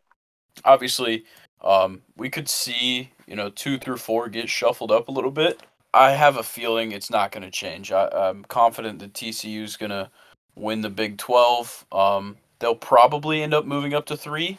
Uh, whether it's a close game or not with Ohio State Michigan, um, whoever loses will just drop to four because you know the playoff committee um, they they don't want to see a rematch in the semifinal. They'd rather you know hope and pray that maybe that rematch could come in the championship. I I am so interested to see how the season plays out. I think it's going to play out how I imagine. But I mean, I think if every if Clemson wins out and Southern California wins out, and then you have Michigan or Ohio State with one loss and no conference championship. That's going to put up a great fight to see who gets that fourth slot because arguably all three of those teams deserve it. Yeah, they, they do, but I just I don't see the playoff committee uh, booting any of them out because even like unless unless Ohio State or Michigan wins uh this weekend and then miraculously loses the Big 12 or the Big 10 championship, uh in, in that case I do think that the loser of this weekend's matchup would drop out of the top 4. Um and then uh them losing the championship game would end up probably just putting them at 4 because they would already be number 2 they could get knocked out, but I, I, don't think the playoff committee wants that to happen, nor do I think they'll let it happen.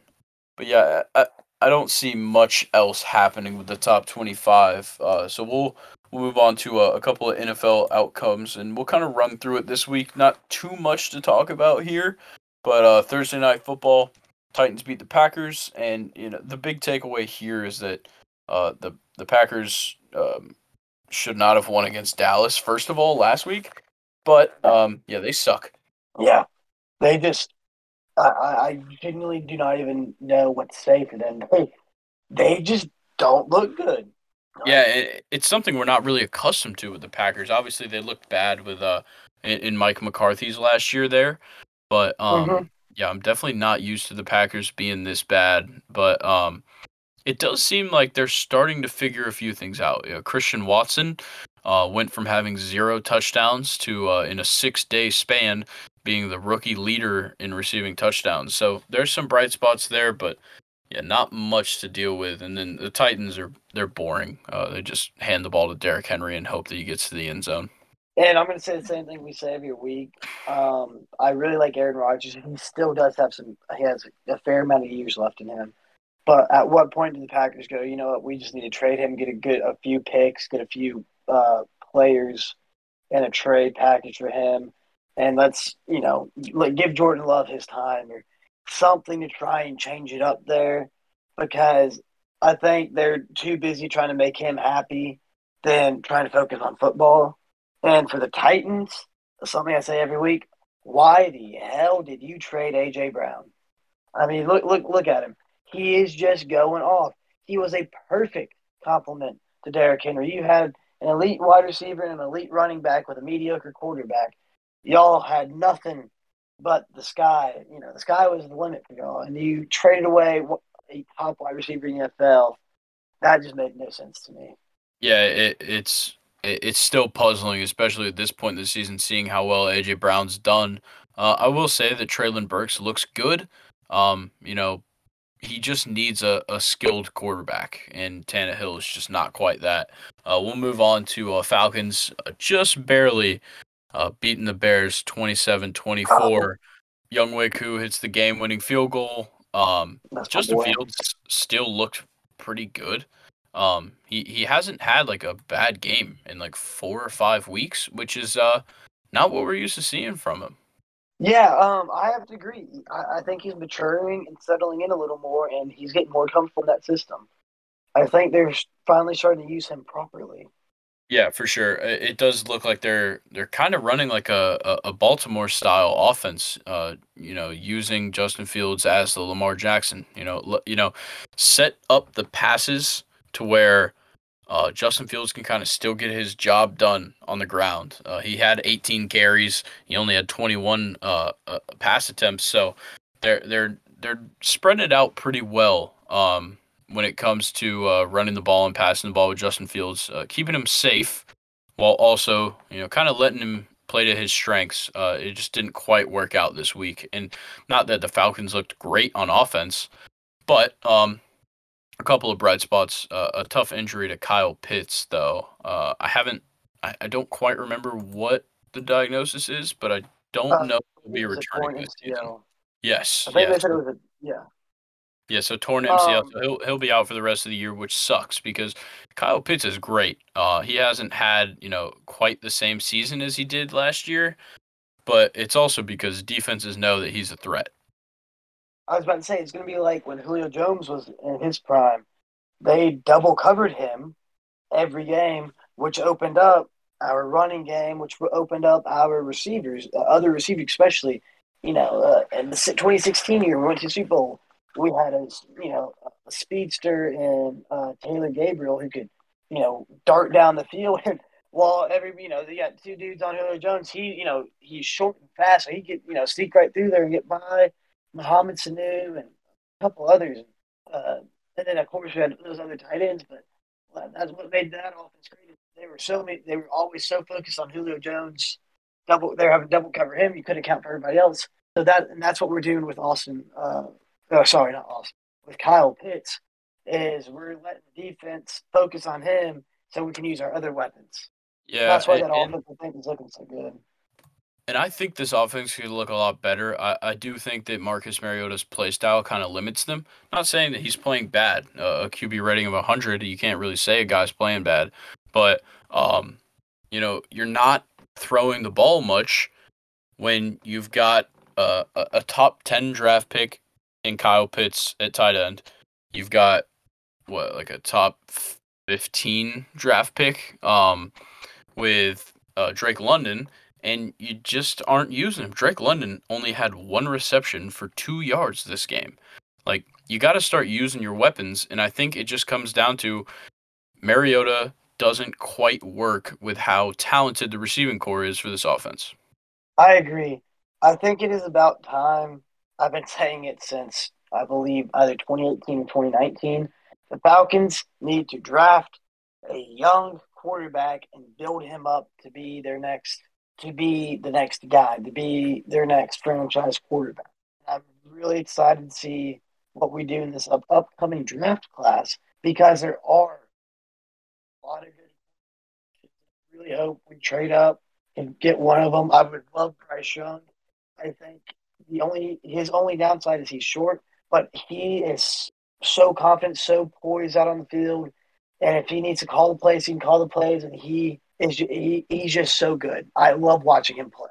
Yeah, and, and if the the Falcons keep just you know messing around, winning some games, they could find themselves in the playoffs, which would kind of diminish what their draft pick could be. But if they do sneak in into that like the the twenties, uh, I could see a couple of pretty skilled quarterbacks dropping down there. Uh, would you be opposed to Hendon Hooker in Atlanta? I think he would be good in Atlanta. I mean, you know, the Atlanta offense, especially for a while now, has just been it's we they've really been living on those deep balls, those big plays, and obviously that is something he can do. Yeah, I, think especially with the injury for Hendon Hooker, um, he's gonna end up dropping just a little bit. Uh, you know, an ACL injury late in the season, he's not gonna have that full time to recover. You know, he might might not even be back on the field come the combine.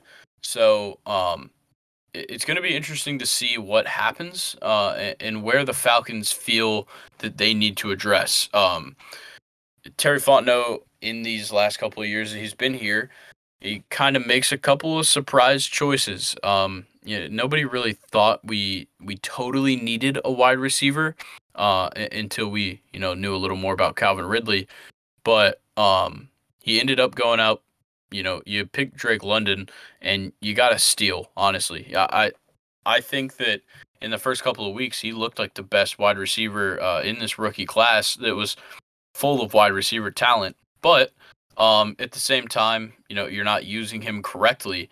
So if they want to address the needs, I, I think you got to snag one of these very talented quarterbacks with the first round pick. Yeah, I mean, Atlanta definitely has a lot to work on on their defense. They really got to get some pass. They really need some D linemen, some linebackers, and I think their DBs are fine, but their front seven definitely needs to be worked on. But I think when it comes to Atlanta, they got to get. A, I mean, again, no hate to Marcus Mariota. He's been playing a really good, but I think we need to get we got to get ourselves a young quarterback who we can mold into being our our next franchise quarterback.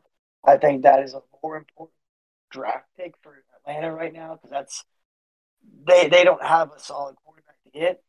I think that's what someone you got you got to get, and you can just you know sign a veteran or sign an older guy, or even a mediocre D lineman or linebacker, or even we can also use some offensive linemen to you can definitely sign those way, but I think a quarterback is someone you definitely need to draft and then mold into what you need. Yeah, for sure. And um, we'll we'll go ahead and move on to the Bills beating the Browns. There's not much to talk about this game other than that I would have much rather watched this matchup in six feet of snow. Um, Same. But you know they they go to Detroit. They play it indoors. Boring. Don't care. Um, yeah, it was another another day at the job for the Bills. Uh, the Browns did keep it close. I'll give them that. Jacoby Brissett actually looked pretty good, but um, yeah, I, I, there's not really much to say here.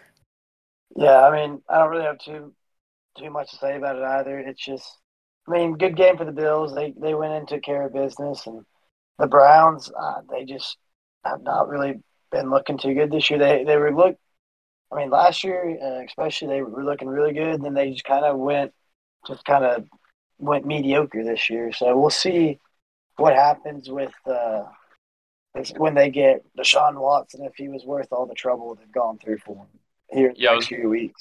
About to say we're gonna we're gonna see, uh, you know, if, if the Browns uh, made the right move uh, from you know week 13 until the the end of the season uh, we'll go ahead and move on from this one to uh, Eagles Colts. Eagles offense is struggling, man.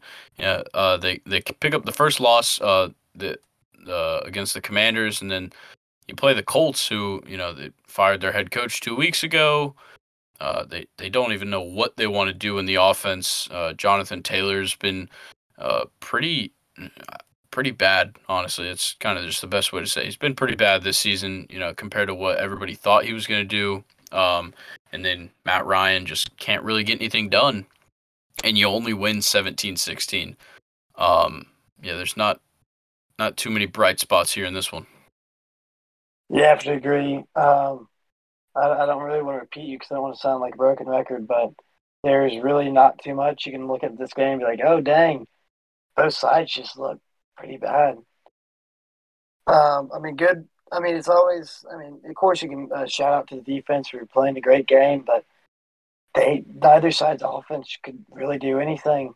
And I don't know if it's because the defense just showed up or if they were just having an off day or what. Yeah, it it was an interesting one. I watched a little bit of it, and it was it was hard to watch, especially that Colts offense. Uh, we'll move on to an offense that was most definitely the hardest to watch this week. Uh, the Patriots beating the Jets ten to three. That Jets offense was brutal, especially in the second half. Uh, negative twenty one passing yards in the second half. Uh, two total yards of offense.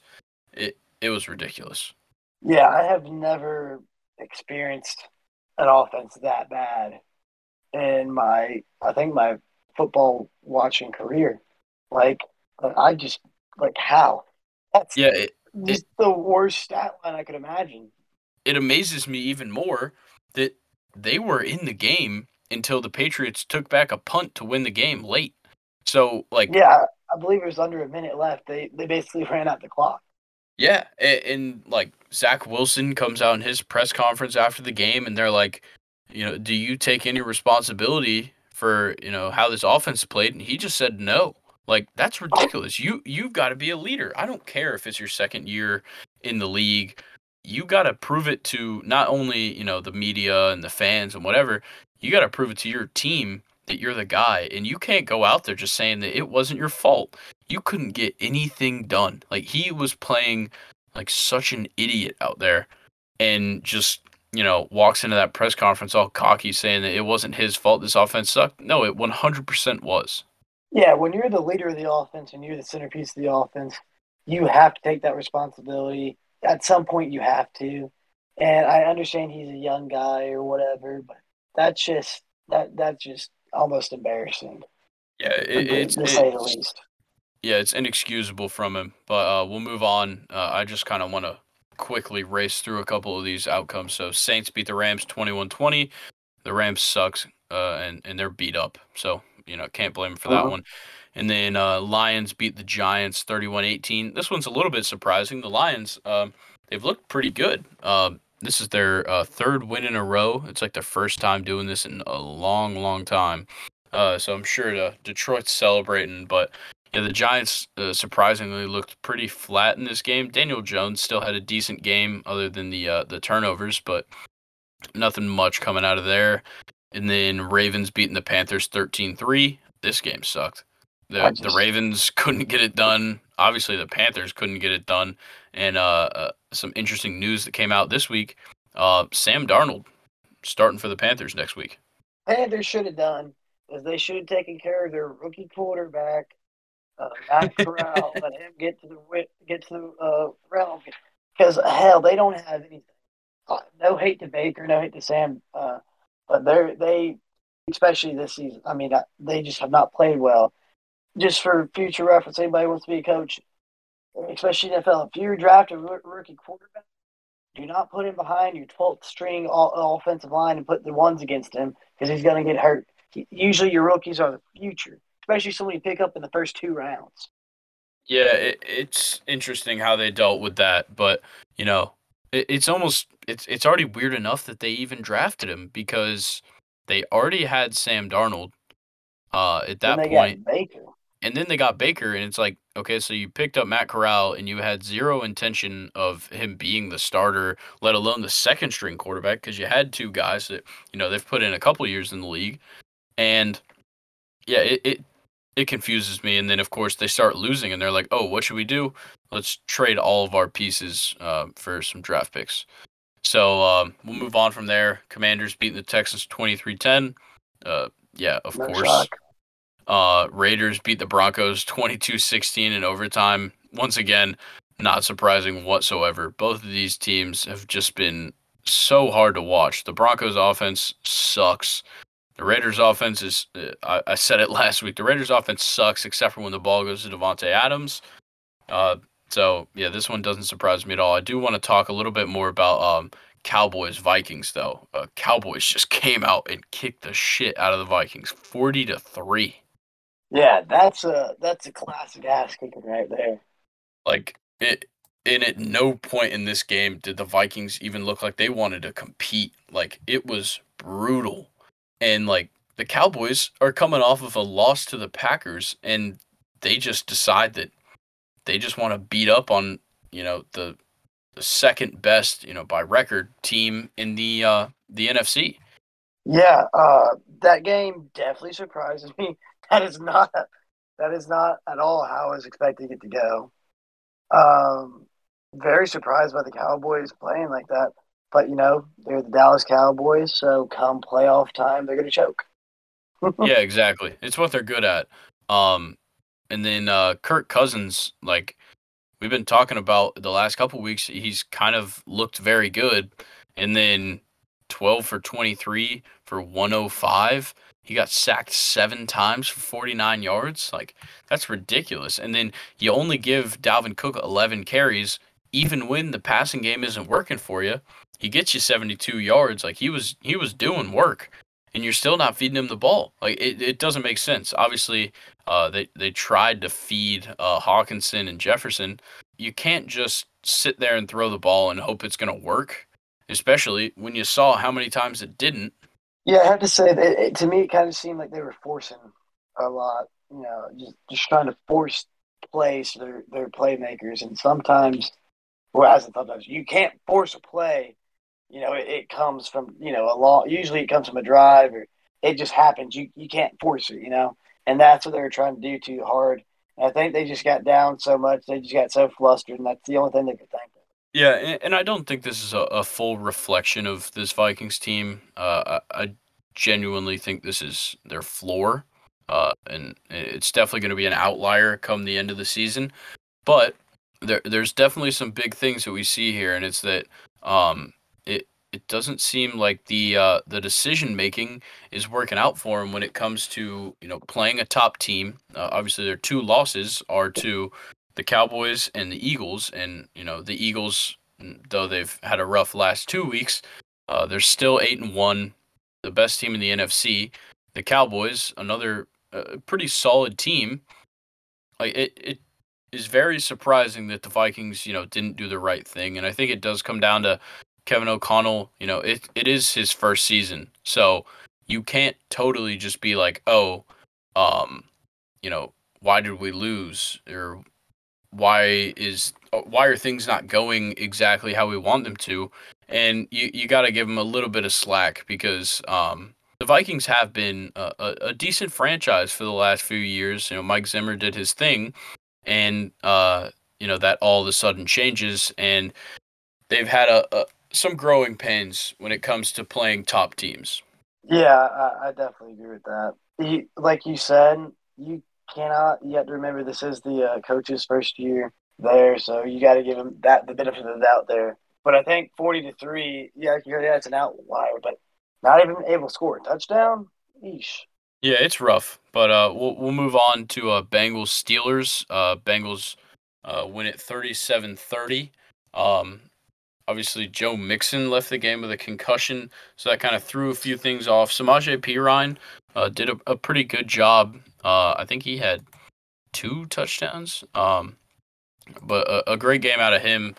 And um, yeah, the with the or the AFC North, uh, any any week uh, that an NFC North team uh, faces off against another one, it, it's probably going to be a close game. That, that's a very frisky division like you said, any week it's very you don't really know what you can get from all of them, especially uh, this year. I think they're all like they're not bad, but none of them seem to be great. You know, they seem to all kind of fall into this area of you know what are we? What are we exactly? They're kind of seems like they're they're back searching for their identity again.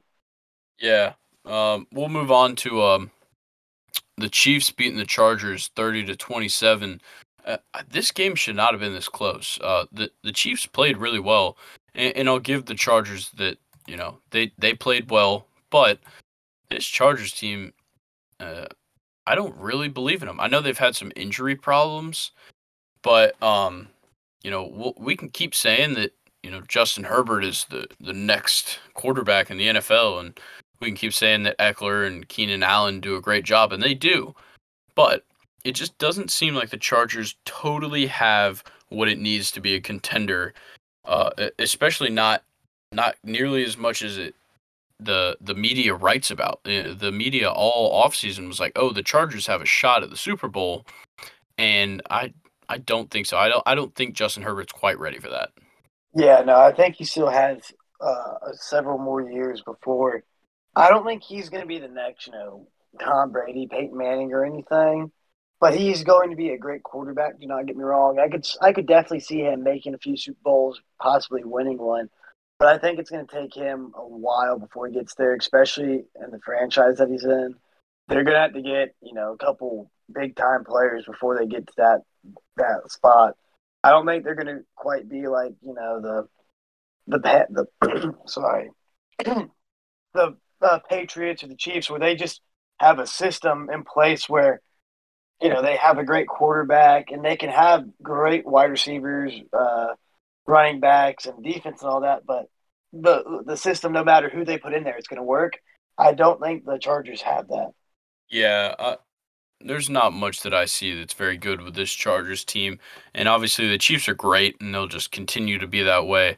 Uh, we'll we'll move on to uh, the 49ers beating the Cardinals 38-10, and I gotta say this 49ers offense is awesome. Like there is just so many pieces. Like Christian McCaffrey didn't even have like a great game, uh, at, at least on uh, rushing. Um, that we're used to, but Elijah Mitchell still picks up 59 yards. McCaffrey had 39. But um, in the passing game, Kittle gets 84 yards. He's got two touchdowns.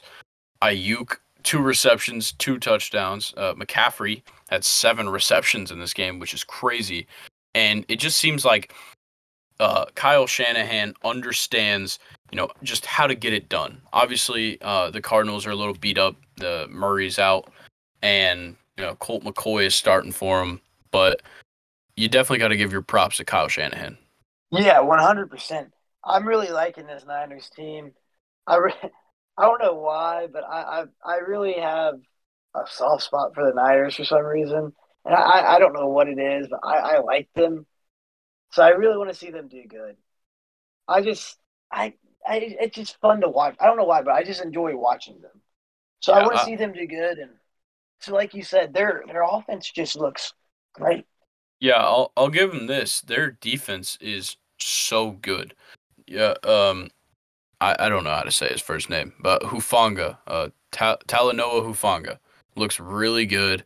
Fred Warner looks really good. He had two tackles for loss and a sack in this one. Uh, obviously, Nick Bosa is great. Uh, three QB hits, which is kind of wild. But um, yeah, they've they've got a lot of bright spots on this defense, and they are shutting teams down. And it doesn't really reflect that in their record because of some of the offensive struggles they've had. Obviously, you know Jimmy Garoppolo isn't quite the quarterback they were uh, they thought was going to be starting. Um, we saw that with Trey Lance starting early, but you know it's what they've got, and you know he's making do. Uh, I feel bad for Colt McCoy. He, he's kind of getting screwed over in Arizona. Yeah, to say what you were saying about Jimmy G is, I think he's the for what they have there. I think he's the best option because he's a proven winner. He can win you a football game, and I mean, he brought him to a Super Bowl a few years ago. He's a proven winner. I really like that, and I think he's really good for there. I don't think they really want a quarterback they're going to have to work with. You know, they want to keep winning, and Jimmy Garoppolo's there winning for them. Why would you want to bring in a younger quarterback when you have a quarterback who still has a, a fair amount of years left in uh, left in him. You know, why would you want to bring in a younger guy to try to take over when this quarterback's winning for you? That definitely makes sense, and I, I do want to give the props to Arizona's offense because you know they looked like pretty good numbers wise, especially in the passing game. Greg Dortch, nine receptions, 103 yards. DeAndre Hopkins, nine receptions, 91 yards. And you would think that uh, you, you'd have found a little bit more success with this. It it just wasn't quite working. Uh, it, it's kind of the same thing I've talked about a couple times where um, teams they, they look good on paper because they move the ball down the field a little bit, but you know they couldn't even really get into field goal range in this game, and the numbers still looked good. So it, it comes down to execution, and you know the Cardinals, though they do um, they are missing Kyler Murray all season. It's been a problem. They just can't execute. Yeah, I definitely think that uh, coach of theirs is on the hot seat. Yeah, I Kliff believe you said Kingsbury has to week. get fired at this point. It, it's it's crazy. He's got to be fired at the end of this season. Yeah, I definitely think he. I think he should go. And I mean, again, Kyler Murray, great quarterback, but I just don't really see him being the guy. You know, there's just something about. He's good. He's athletic, and I think he has a lot. He has a good potential. But to me personally, he's not really the type of quarterback that I think would really be a uh, would take you places. Yeah, and, and I, I, think don't he's wanna, just really fun to watch. yeah, I don't want to get stuck in this Kyler Murray quicksand that we seem to run into every week because it's obvious that both of us are not the biggest fans. Um, but yeah, that'll wrap up the NFL for this past week, and uh, we'll move into a couple of the MLB offseason moves that happened uh, over this past week. So um, probably the biggest one in terms of like news is uh, the Dodgers non-tendering Cody Bellinger. So he he will not be returning to the Dodgers. Uh, you know, former Rookie of the Year. Uh, I'm pretty sure he won an MVP. Like he was he was very good in LA, and just these past two seasons have been rough for him. Uh, but he could definitely end up on on a pretty good team. Um, my thought right now is that if the Yankees don't get Judge back, I'm I could possibly see them picking up Cody Bellinger. Um, yeah, I, I, why were we on the same page there? Um, yeah, I was actually talking to my buddy about this earlier. He's a ex baseball player, uh, just played JUCO, but he's a big Yankees fan, and uh, me and him were talking about that. He definitely was like, yeah, uh, you know, the Yankees. He was telling me, you know, they seem to need another a good pitcher, and I think, uh, you know, I mean, baseball is a game you can play for thirty years in the majors, and I think he still has he still has a lot of years left him. He's what twenty seven, so I think you know you can have a few off years, but uh, I think anyone, I think wherever he goes and gets picked up, I think he that's a good call for them. But the Yankees could definitely use him. Um, someone else who could use him, which I mean, we just need starters, uh, some new starters in general, and I would say the Braves. But I don't think he'll. I don't think he'll come here. No, he. But, I, I um, was thinking about this one earlier. Um, how he would fit in, and he just doesn't. Uh, we Yeah. obviously we don't need a right fielder. We don't need a center fielder. Those two spots are locked up. Um, and you know you don't really want to put a left-handed glove in left field. So yeah, I don't think he has a spot in Atlanta. Obviously, uh, if you could get his bat to improve, he would. Um, you just throw him at the DH, but um, I think that'd be a waste of Cody Bellinger's very talented glove. So I, I could see him going there. Um, before a couple of the moves that we'll get into, I, I I thought that there was a chance he goes to the Mariners, but uh, now he doesn't have a spot there either. But I'll I'll definitely be interested in uh, seeing where Cody Bellinger goes because I, I still think that he's got the potential to be a great player.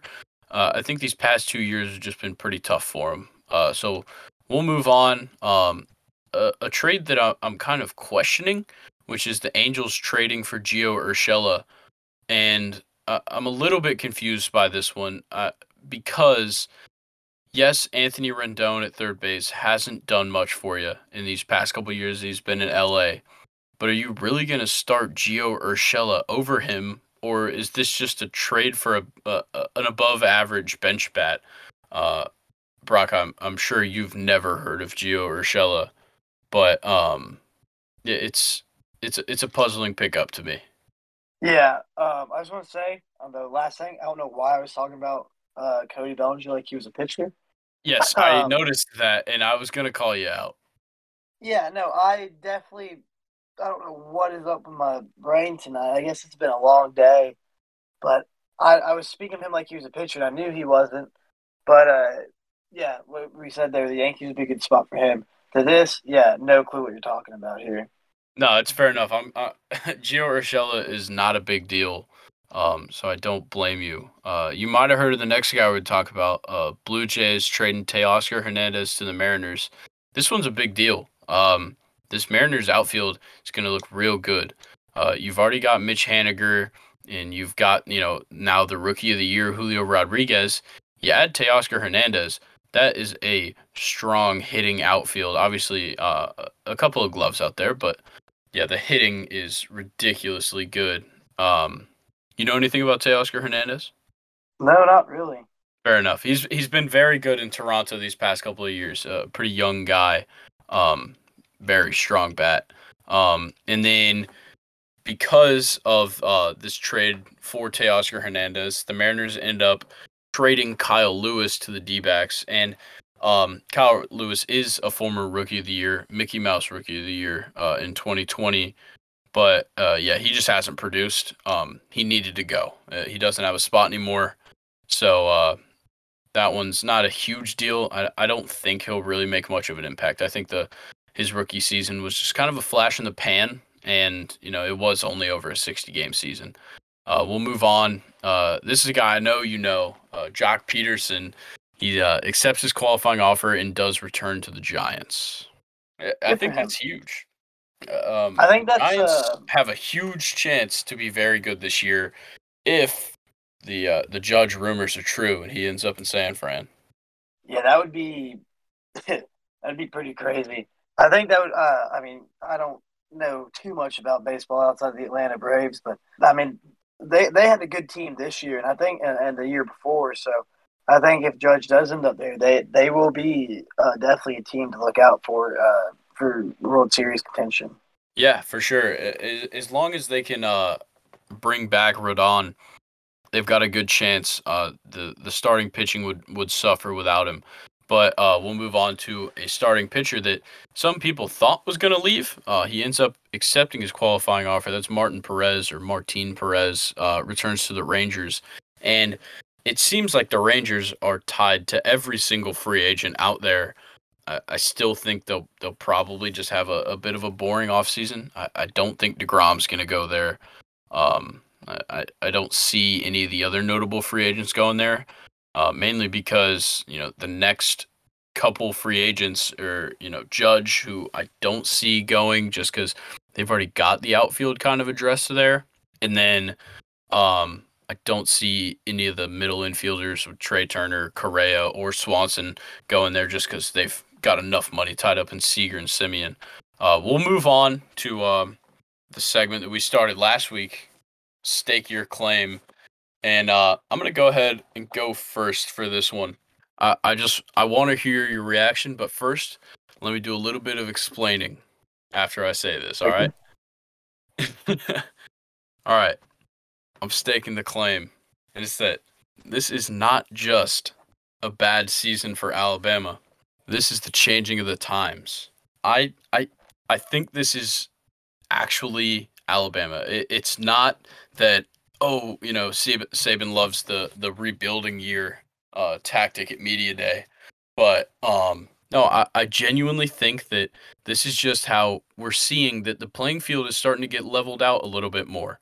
Um, you know, before NIL and before you know how big the transfer portal was, a team could just be good at recruiting and just continue to dominate everybody. And I think that that that time has come to an end because you know you got teams like Ole Miss and you got teams like A and M where Ole Miss gets all the transfers, A and M gets all the recruits, and the other schools are kind of left out to dry. And so, I, I genuinely believe that this is kind of the turning point for Alabama, but not just Alabama, but I think just for for dominant teams uh, and, and college football dynasties as a whole. I think I think they're starting to come to an end. I agree with that to an extent. I refuse to say this is the end of this is not um I know you're not saying this, but to clarify with people, he's not saying this is the last year of Nick Saban. No, not at all. Not okay, at all. I was hoping. I still I think that Nick Saban is. Uh, I said it last week, and a couple of people um, called me out for it, but I'm gonna I'm gonna stick to it. Nick Saban is every SEC coach's daddy. Oh, 100 percent. I think I agree with what you said, but I think Nick Saban's got him one more championship, then he retires in the next two years, I believe. And then with what you said, I think it is not the end of Alabama being great because what's going to happen is going to go off and hire another great court or great coach, and they're going to keep having success, but they're not going to have the same success that they've been having because, like you said, especially now that like it's evening out again, finally uh, the playing fields are even out again. You're not going to have for a while. You're not just going to have these teams that are freakishly dominant that you know are just insanely good as much as used to, especially nowadays with the transfer portal, the NIL. You know, like you said, with all this stuff changing landscape of college football, it is going to be very hard to stay to have a team that can just get everybody because yeah, it, there is just there's so much into it now than just recruiting to go somewhere then go to the next level. Exactly. And like if I'm if I'm like a, a, a five star let's say you know not one of like the glamour positions if i'm a five star like defensive tackle why would i want to go to tuscaloosa alabama and you know not have this opportunity to have the spotlight shined on me when i could go to even just like a lower tier sec team like if you you go to Vandy, think about the NIL deals that are offered to you in Nashville, Tennessee versus Tuscaloosa, Alabama. Well, and think about the Vanderbilt alumni too. If you can start getting people, you know, that are like, hell, why go and sitting out, you know, four or five star, even you know, higher three star rankings? That are like big time recruits, you know, why go like you said, why go to Georgia, Alabama and sit there for two to three years not getting playing time? When I can go to Vanderbilt or Ole Miss or Kentucky or you know one of these other schools, especially one of these other schools that rebuild, get a get playing time the first year. And like you said, like for Vanderbilt, not only did are there amazing opportunities in Nashville for NIL deal, Vanderbilt has a very rich alumni association, to my knowledge, and they oh, yeah. and you know you know those alumni if they start getting if those boys start going there they'll start giving them the uh, money. Now they'll get some, something set up for it. So I, I, definitely agree with that. I think something we will see with all of this coming in of the nil and uh, transfer all that a lot more coaches are going to be staying for longer though i think that's something else we're going to start seeing because I, I, like I, I'm a I am a very big fan of that. I've said it before.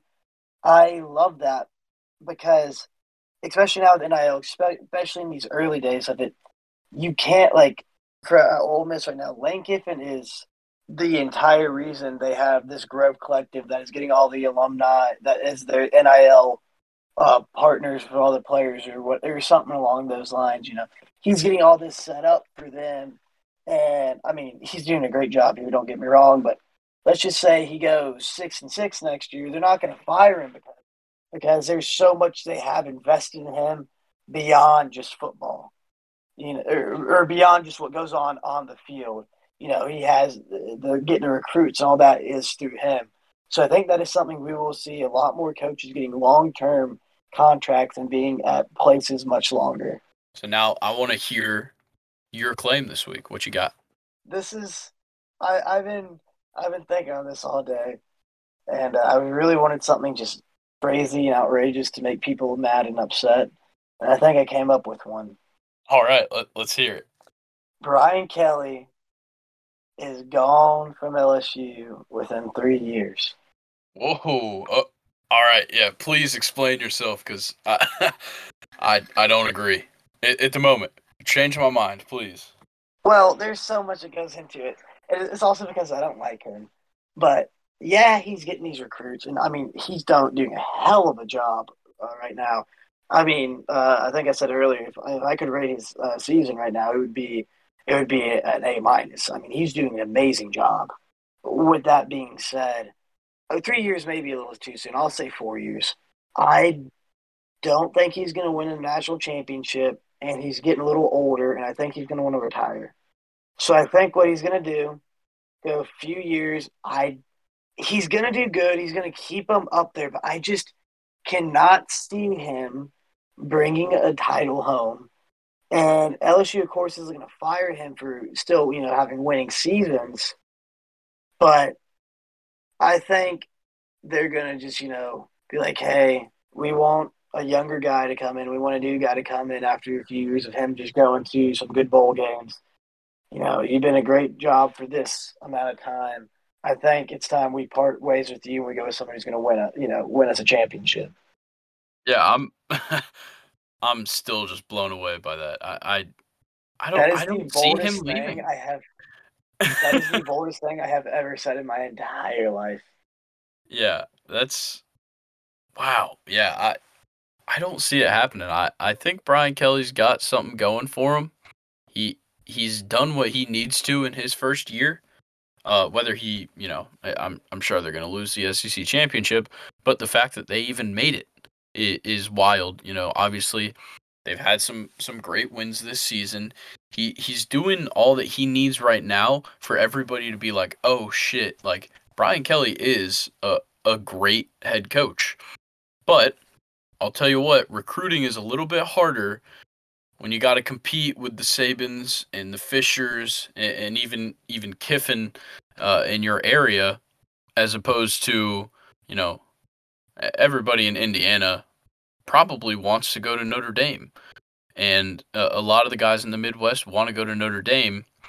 So I I'm interested to see how well he can recruit. Yeah, I'm very intrigued to see that. Um, I don't know why I decided to be so bold for no reason at all.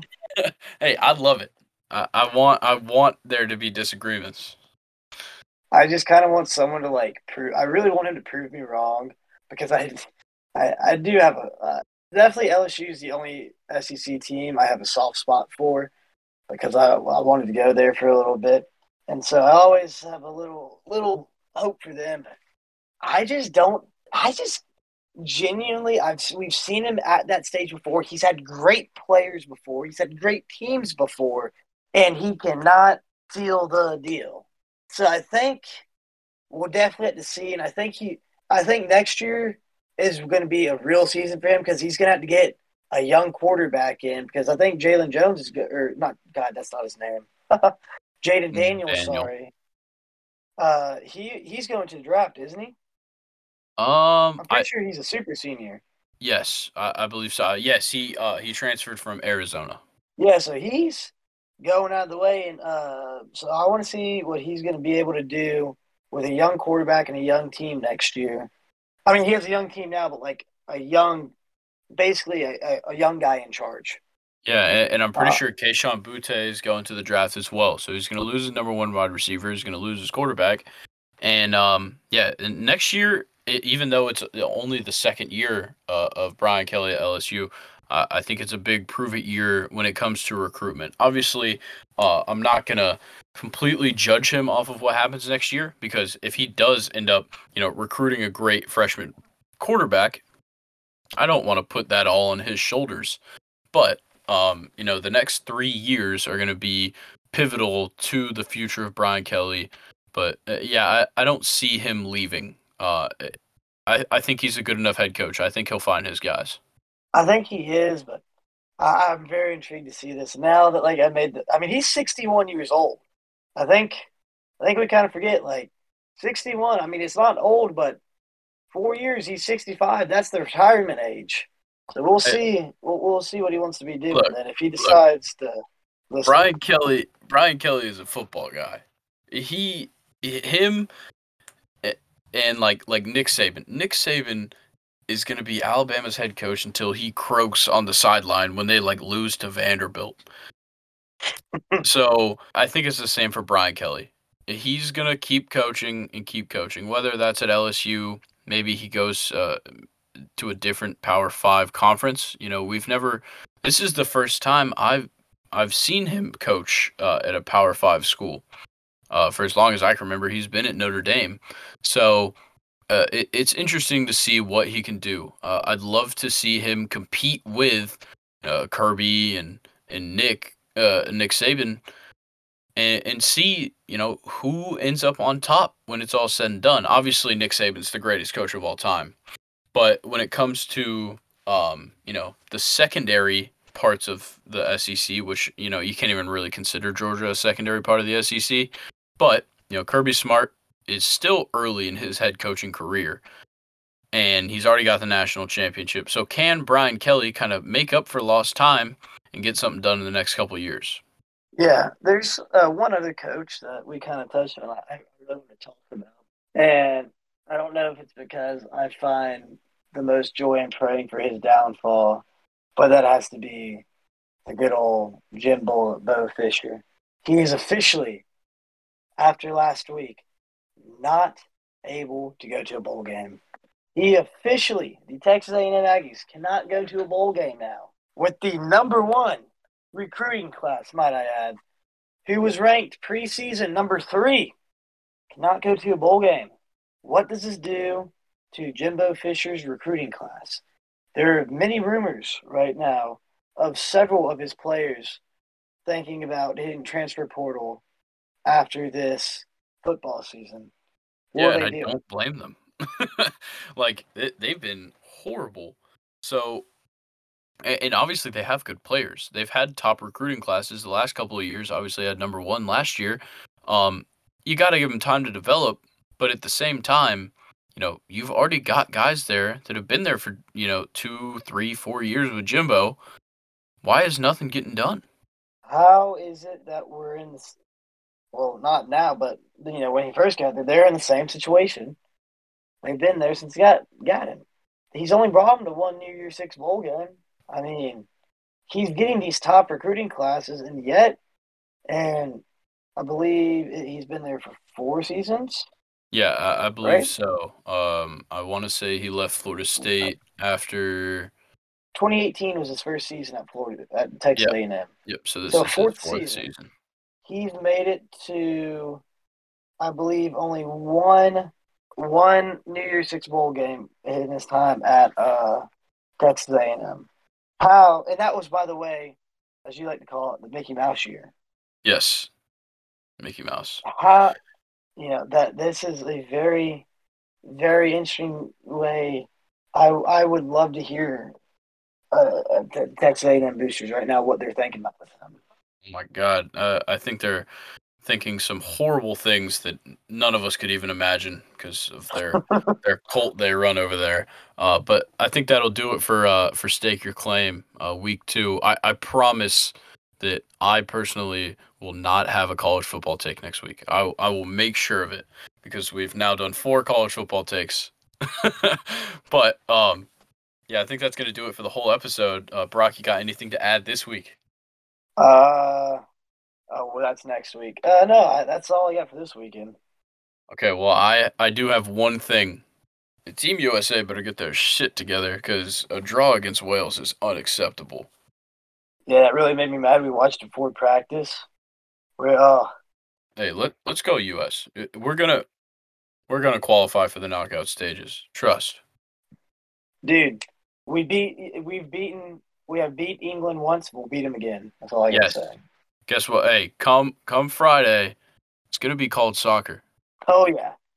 All right. Well, that's gonna do it for us. Um, I'm gonna say it every week. Uh, you can check us out on all of our socials. Uh, we've got TikTok at Second and Short Pod, and as in the word and, uh, and then Facebook, Second and symbol Short, Twitter and Instagram at Second Short Pod, and uh, obviously um, make sure you're leaving reviews on Apple um, and uh, following us uh, and adding to your library every week. But uh, we'll we'll catch y'all next week after rivalry week. Hopefully, we can see some interesting stuff. We'll see y'all later.